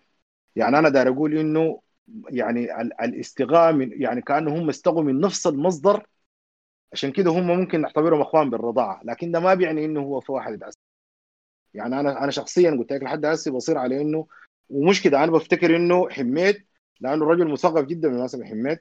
for sure for sure بيكون هو قرأ للطيب صالح؟ أنا ما عارف دي ممكن يجوا يأكدوها ناس أو ينفوها ناس آه، يجوا بعد يتكلموا عن عن عن حميد مثلا طيب صالح في في أعماله وفي حاجاته يعني. كويس؟ لكن ما بيصل لدرجة التأثير. لأنه بالنسبة له الكتاب اللي بيقرأ منه حميد كويس؟ آه كان أكبر من الطيب صالح. بالكتابات بتاعته. ما الطيب صالح هو نقل الإحساس بتاعه وشعوره العالي بالناس بمقدرته العالية جدا الخرافية المسهلة في إنه هو يوصف الأشياء دي يوصف الأحاسيس دي وينقل الرسومات والشخصيات دي لبرا لكن حميد ما كان عايش على الوصف بتاعهم هو كان عايش الشخصيات ذاتها وكان عايش الأحاسيس ذاتها وعنده تولز وأدوات أنا شخصيا بفتكرها أعلى من الأدوات لا الشعر والفيه موسيقى أعلى من. في الأدب يعني أعلى أعلى من. من السرد الروائي ولا ال... ولا ولا ولا بتاع القصصي. كويس؟ مش كده حميد؟ عنده مقدر على إنه يحكي القصص ذاتها ويجيب الأشخاص ويرسم السيناريوهات بالأدوات بتاعته دي وبصورة أبلغ لنفس البيئة. فهم رضعوا من نفس ال نفس ال نفس البيئة الموجودة وعاشوا نفس الأحاسيس. لكن أنا شخصيا ما بفتكر إنه حميد أثر بطيب صالح ولا بصورة من الصور لكن دي يبقى يبقى رأي شخصي. مع إعجابي الشديد أنا بطيب صالح وبحميد. يا. طبعا طبعا يا يا, شهاب أنا أنا باقي لي أنت بتنظر للتأثير نظرة سلبية شوية يعني إنه هو حاجة كعبة. التاثير ما حاجة كعبة. التجربة الإنسانية دي ما تجربة متواصلة. آه الناس بتغرف وبتعيد إنتاج ما غرفته بطرق مختلفة وده الفن كده يعني. ما في تجربة إنسانية منبتة عما قبلها يعني. ده ما, ده ما بيحصل. إحنا ما روبوتات يعني. في النهاية بننتج في منطقة معينة. كل اللي تقراه بتدخله في في عقلك بتجي تعيد انتاجه ممكن بعد 20 سنة في شكل ثاني فكرة ثانية زي ما كتار من الشعراء بيقولوا آه قالوا حاجات بعدين الناس قالوا لهم يا أخي انت ما قلت الحاجة دي قبل 15 سنة. قال لهم بيقولوا أنا أول مرة اسمعها يعني. ف... ف... فهو التأثير والتأثر ما حاجة أنا ما بتكلم يعني. عنها ما حاجة سلبية. ولا حاجة بنتقص من أنا أنا بفتخر بانه أنا تأثرت بناس كتار جدا. بالعكس أنا بفتخر بالحاجة دي و... وأنا بالآن بفتخر بالطيب صالح جدا. ف وزي ما بفتخر بحميد فكنت بفتخر بأنه طيب صالح انه إنه حميد يتأثر بالطيب صالح. نو no. لكن أنا بتكلم عن إنه البحر اللي كان عند حميد كان بيغنيه عن كل الجداول وعن كل مصادر الموية الثانية. هو القصد إنه كان... تقصد إنه هو المؤثر أنا بنفسه لأنه هو كان عنده في المصدر هو كان عايش في المصدر يا هو مصدر عايش في, في نفسه. المصدر اللي هو الشخصيات ذاتها. والفيه التفاصيل الصغيرة اللي هو حتى الطيب صالح بالمناسبة ما عاش زي زي حميد. لأنه حميد كان مزارع بيزرع بيده. وعاش فتره طويلة جدا وفترات كثيرة جدا جدا هو رجل عامل ورجل مزارع وعاش الحاجة دي. الطيب صالح رجل أفندي.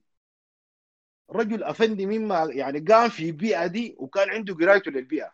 لكن بعد ذاك بقى أفندي ويتعلم في أوروبا وكده وحمل الثقافتين مع بعض وحملوا للثقافة الثانية خلى مرايته واضحة. نحو نحو نحو الكلشر بتاعته ونحو الحياة اللي كانت موجودة عنده لأنه بقى عايل لها بعين مختلفة. عشان كده هو كان بيتكلم عن إنه آه لما يقول للزول البسيط ده إن إحنا وهم وينهم الشعب ده وينهم هنا؟ قام قال لي إحنا ذاتنا الشعب وكده. ليه؟ لأنه هو مش يتكلم بحاجة ثانية أما حميد بيتكلم من داخل البيئة ومن داخل المنطقة ذاتها ومن داخل ليه؟ لأنه هو المزارع هو هو بيعرف التفاصيل بتاعت الحاجات هو بيعرف الشهور بيعرف مواسم الزراعة بيعرف الأدوات بتاعت الزراعة. دي كلها عند الصيف صالح تلقاه بالمناسبة. الصيف صالح بيعرف الأحاسيس والمشاعر والتناقض بين الثقافات وينقلك في ال cultureين ودي دي اللي هنا جات من هنا. لأنه هو أداك two flavors أداك الجلوكوز أداك سكر وملح مع بعض. أداك كل اللي هنا بتاع الثقافة الأوروبية والثقافة اللي هنا في نفس اللحظة. أداك نظرة ممتازة جدا للحاصل شنو؟ لكن حميد عاش بصورة أكبر من آه من الطيب صالح. الطيب صالح كان عنده فرصة بتاع التجربه أكبر من التجربة حقت حميد. لأنه حميد الغربة بتاعته كانت غربة مع سوداني في دول بتاعت مهجر في في مناطق عربية. فما كانت حاجة مؤثرة. ما زي بتاعت الطيب صالح. الطيب صالح الأفق بتاعه أوسع من من من حميد. لكن حميد التجربة بتاعته أعمق في داخل الوطن. عشان كده لا يمكن إنه أنا أوافقك في إنه حميد يتأثر. بغض النظر عنه تأثير حاجة كويسة ولا كعب ولا سلبي ولا إيجابي أنا أقول بالفم المليان أسي طبعا بعد الاستفزاز ده إنه في رأيي أنا الشخصي المتواضع حميد لم يتأثر بالطيب صالح سلبا أو ايجابا. يا آه شكرا لك كثير. طبعا إحنا ما نتكلم عن الطيب صالح الليلة لكن بس أنا يعني بختلف معاك في في رؤيتك بتاع إنه الطيب صالح شخصياته دي كان خارج كان خارج المنطقة. لا لا أنا أتفق معاك أنا ما قلت كده. آه أنا ما قلت كده. وأنا قريت كله شعر حميد تقريبا. يا أنت بتتكلم عن إنه هو حميد قدر يتغمص الشخصيات دي لأنه هو واحد منهم لا برضه ما قلت كده. قلت هو كان مزارع أنا أنا بالمناسبه آه لكن لكن لكن لكن, لكن, لكن أي كلمة. أي كلمه زرع. أي كلمة أنا قلتها الطيب صالح نفسه زرع. فترة. أسمع كلامي بعدين تاني ونتلاقى في الخلا أخوي. نمشي نتلاقى في ستة شاي لا عشان نحن ما نشغل الناس زي بال يا يا آه ف- فعشان ما نتكلم في حاجة خالص. سعيدة يلا وأشكرك تسلم يا سيدي والله.